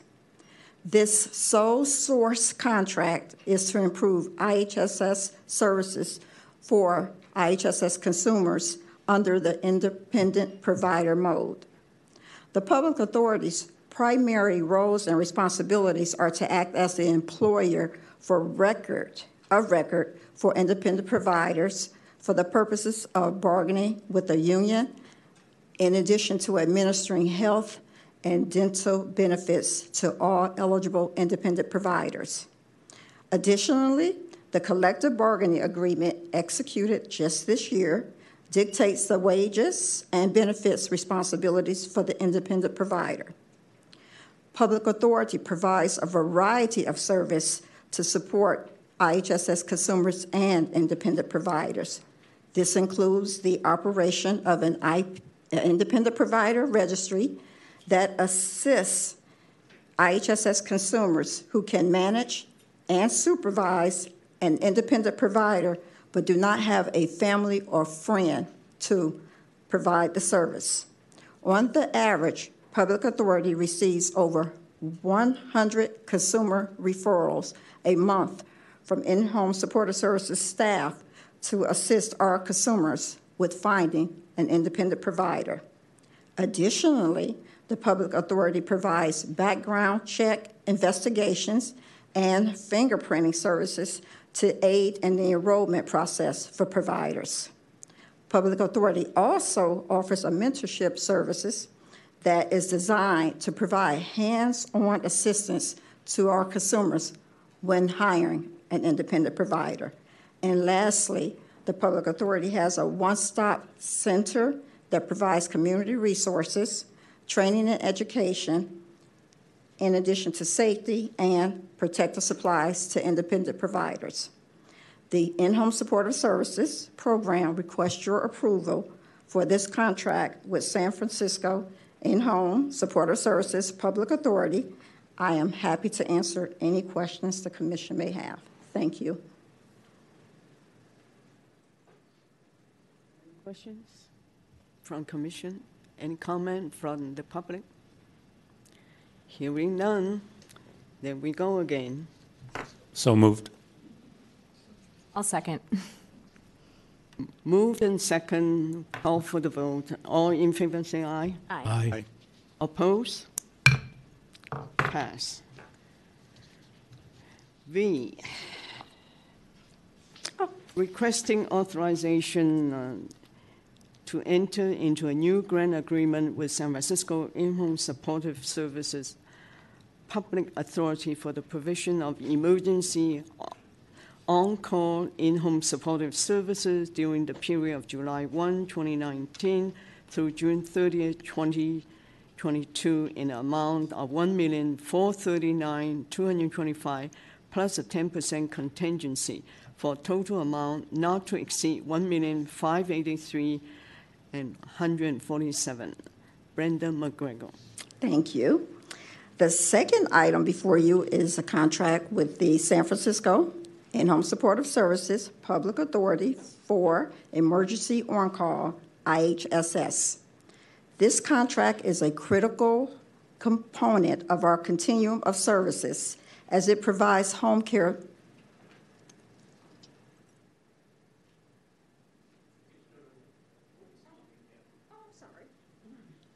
Okay.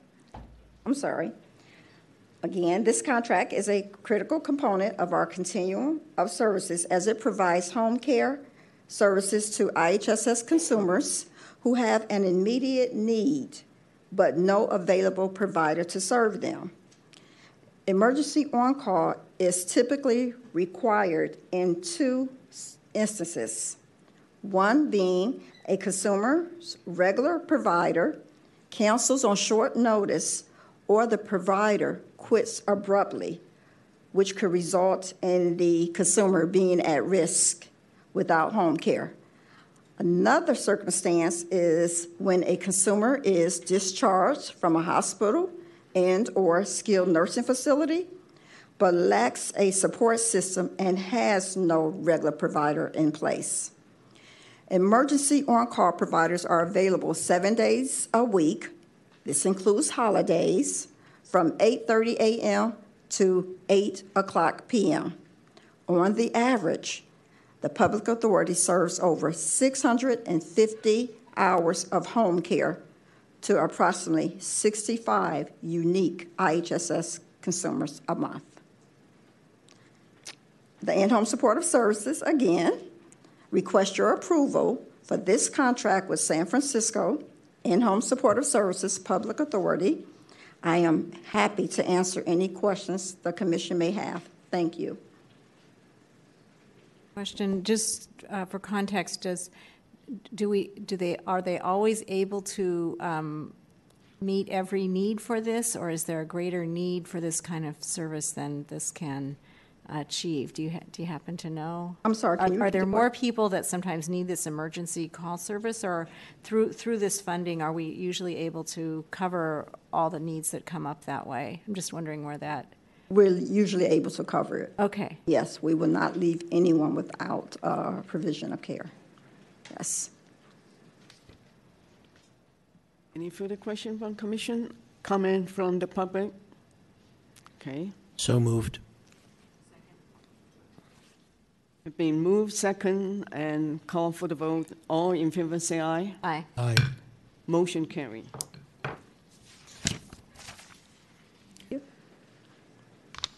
Okay. W. Item W, requesting authorization to modify the existing grant agreement with Homebridge for the provision of home supportive service, contract mode, and provider skill development training and supports during the period July 1, 2019 through June 30, 2020 for an additional amount of $27,679,289 plus a 10% contingency for a new total amount not to exceed $96,109 Brenda McGregor. Thank you again. This third item before you is a request for a one-year extension request of our existing contract with Homebridge. This is a contract mode, IHSS, and provider skill development training and supports. Contract mode IHSS serves roughly 5% of IHSS's 23,000 consumers who cannot supervise and/or direct an independent provider. This is usually due to cognitive and/or behavioral health disabilities. In the contract mode, IHSS consumers receive home care from specially trained and supervised providers employed by Homebridge, as well as support services and coordination from care supervisors. Homebridge serves an average of 38,000 hours of home care monthly to roughly 850 IHSS consumers. The provider skill development training and supports component of this contract provides the opportunity for all IHSS providers to receive basic and advanced skill development training that will enable them to acquire the skill set to provide safe, efficient, and appropriate home care services to our consumers. Homebridge will provide ongoing basic training to 100% of its staff providers as well as registry providers. Basic and advanced training is offered to all independent providers with the expectation that 5% of the over 20,000 eligible providers will take at least one training course. The In Home Supportive Services Program requests your approval for the extension of our existing contract with Homebridge for the period of July the 1st, 2019 through July, I'm sorry, through June the 30th of 2020. I am happy to answer any questions the commission may have. Thank you.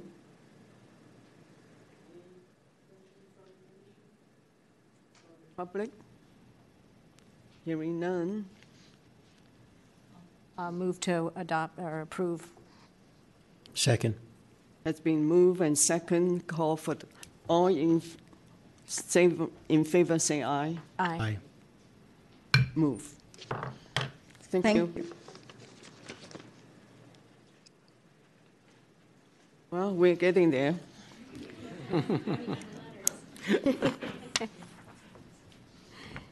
Uh, Item X, requesting authorization to modify the existing grant agreement with Community Living Campaign for the provision of reserve employment services for older adults and adults with disability during the period July 1, 2019 through June 30, 2020, in an additional amount of 612,656 plus a 10% contingency for a total amount not to exceed 1,898,558.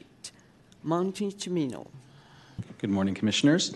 Uh, Today, we seek uh, your approval for a grant modification with Community Living Campaign's Reserve Program. Uh, Recently, this program was expanded, I think it was about maybe two months ago we were here, uh, to include additional community partners and the Jobs Now program uh, to expand the footprint of uh, uh, employment for older adults and adults with disabilities and reach more to find employment. The program seeks to promote the department's broader vision to open up more employment opportunities for older adults and adults with disabilities throughout San Francisco. Um, as a side note, tomorrow, uh, the Reserve Program is having a Work Matters event over um, on uh, the First uh, Unitarian Universalist Center on 1187 Franklin. There are flyers up um, on the table if you're interested. And I also just wanted to make a, a, a side note. They were able to provide interpreters in Cantonese and in Spanish if individuals called within 72 hours prior to the event, which is a wonderful option to have for folks. Um, so this event again is community partners. There's going to be a forum discussing employment opportunities. There's going to be opportunities to network, and they're also providing lunch. So with that, I'm happy to answer any questions that you may have. From the commission, any from the public? Okay, we're ready. I'll move to approve. Second. It has been moved, second, and we call for, uh, for the vote. uh, In favor, all in favor, say aye. Aye. Aye. Motion carried.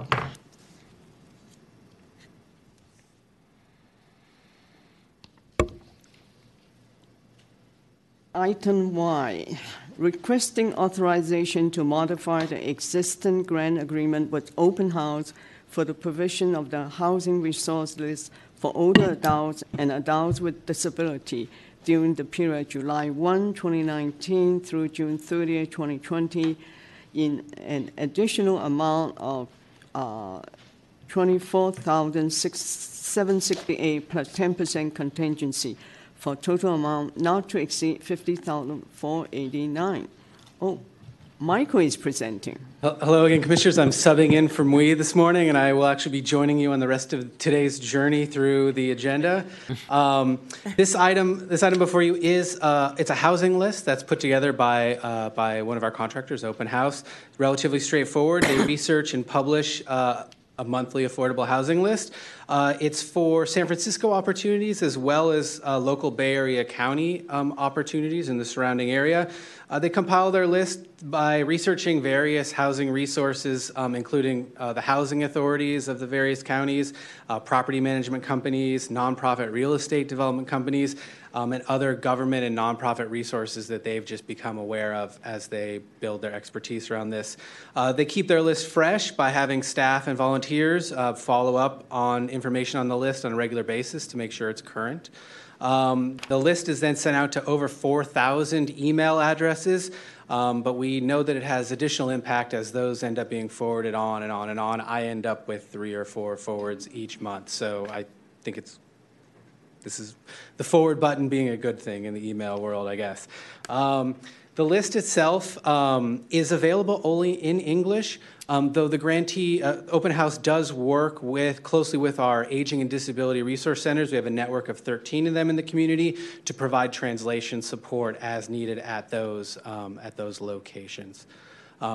I think that's kind of my summary. If any questions about this, I'd be happy to to answer. Um, it, does it just list affordable housing opportunities, or is it expanded to include other Uh, other tips for people who wouldn't qualify for affordable housing but are sort of? It's a great question. Um, I think it, it in that focuses. in that gap area that imagining in my mind.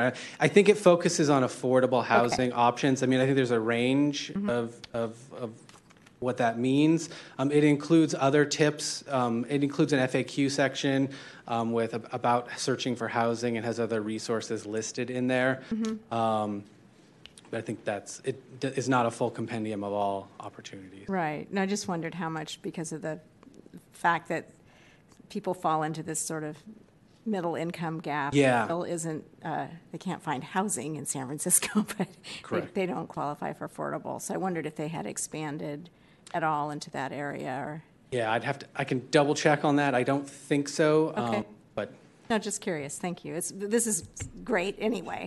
It's very, very helpful. So it's wonderful. Thank you. I, I know that the mayor's office of housing does something similar to this. Is this in any relationship? So I think you're maybe referring to Dahlia, that there's the, well, maybe there's something else out there I don't know of.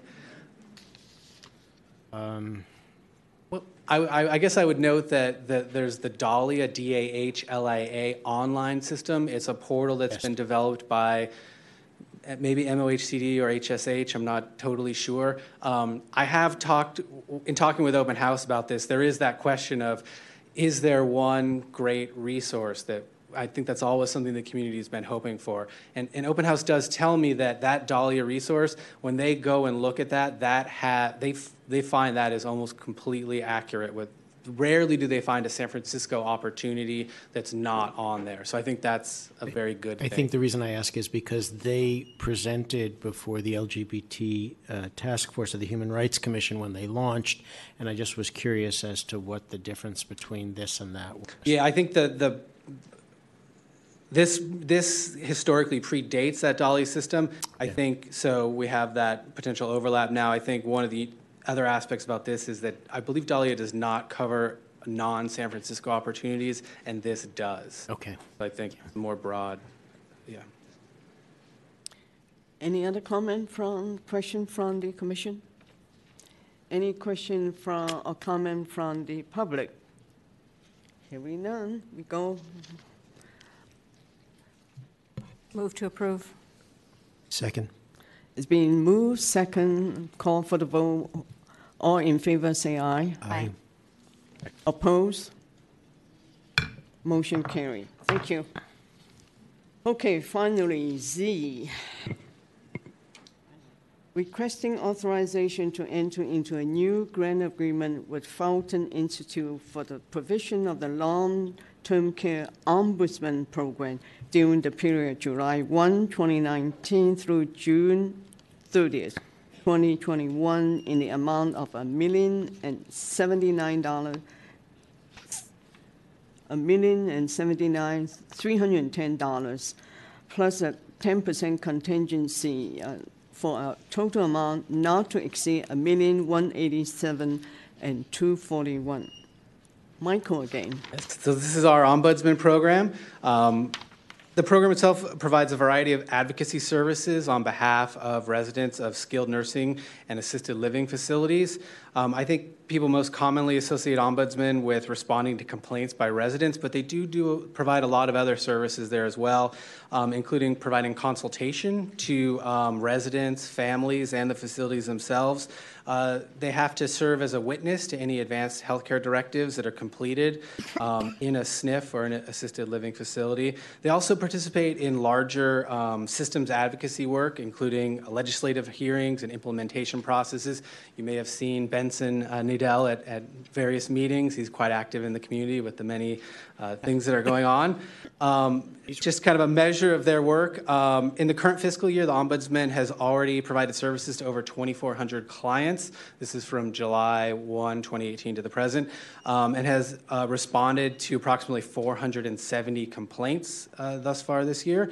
Uh, language capacity amongst their program staff includes Cantonese, Mandarin, uh, Spanish, French, and Japanese.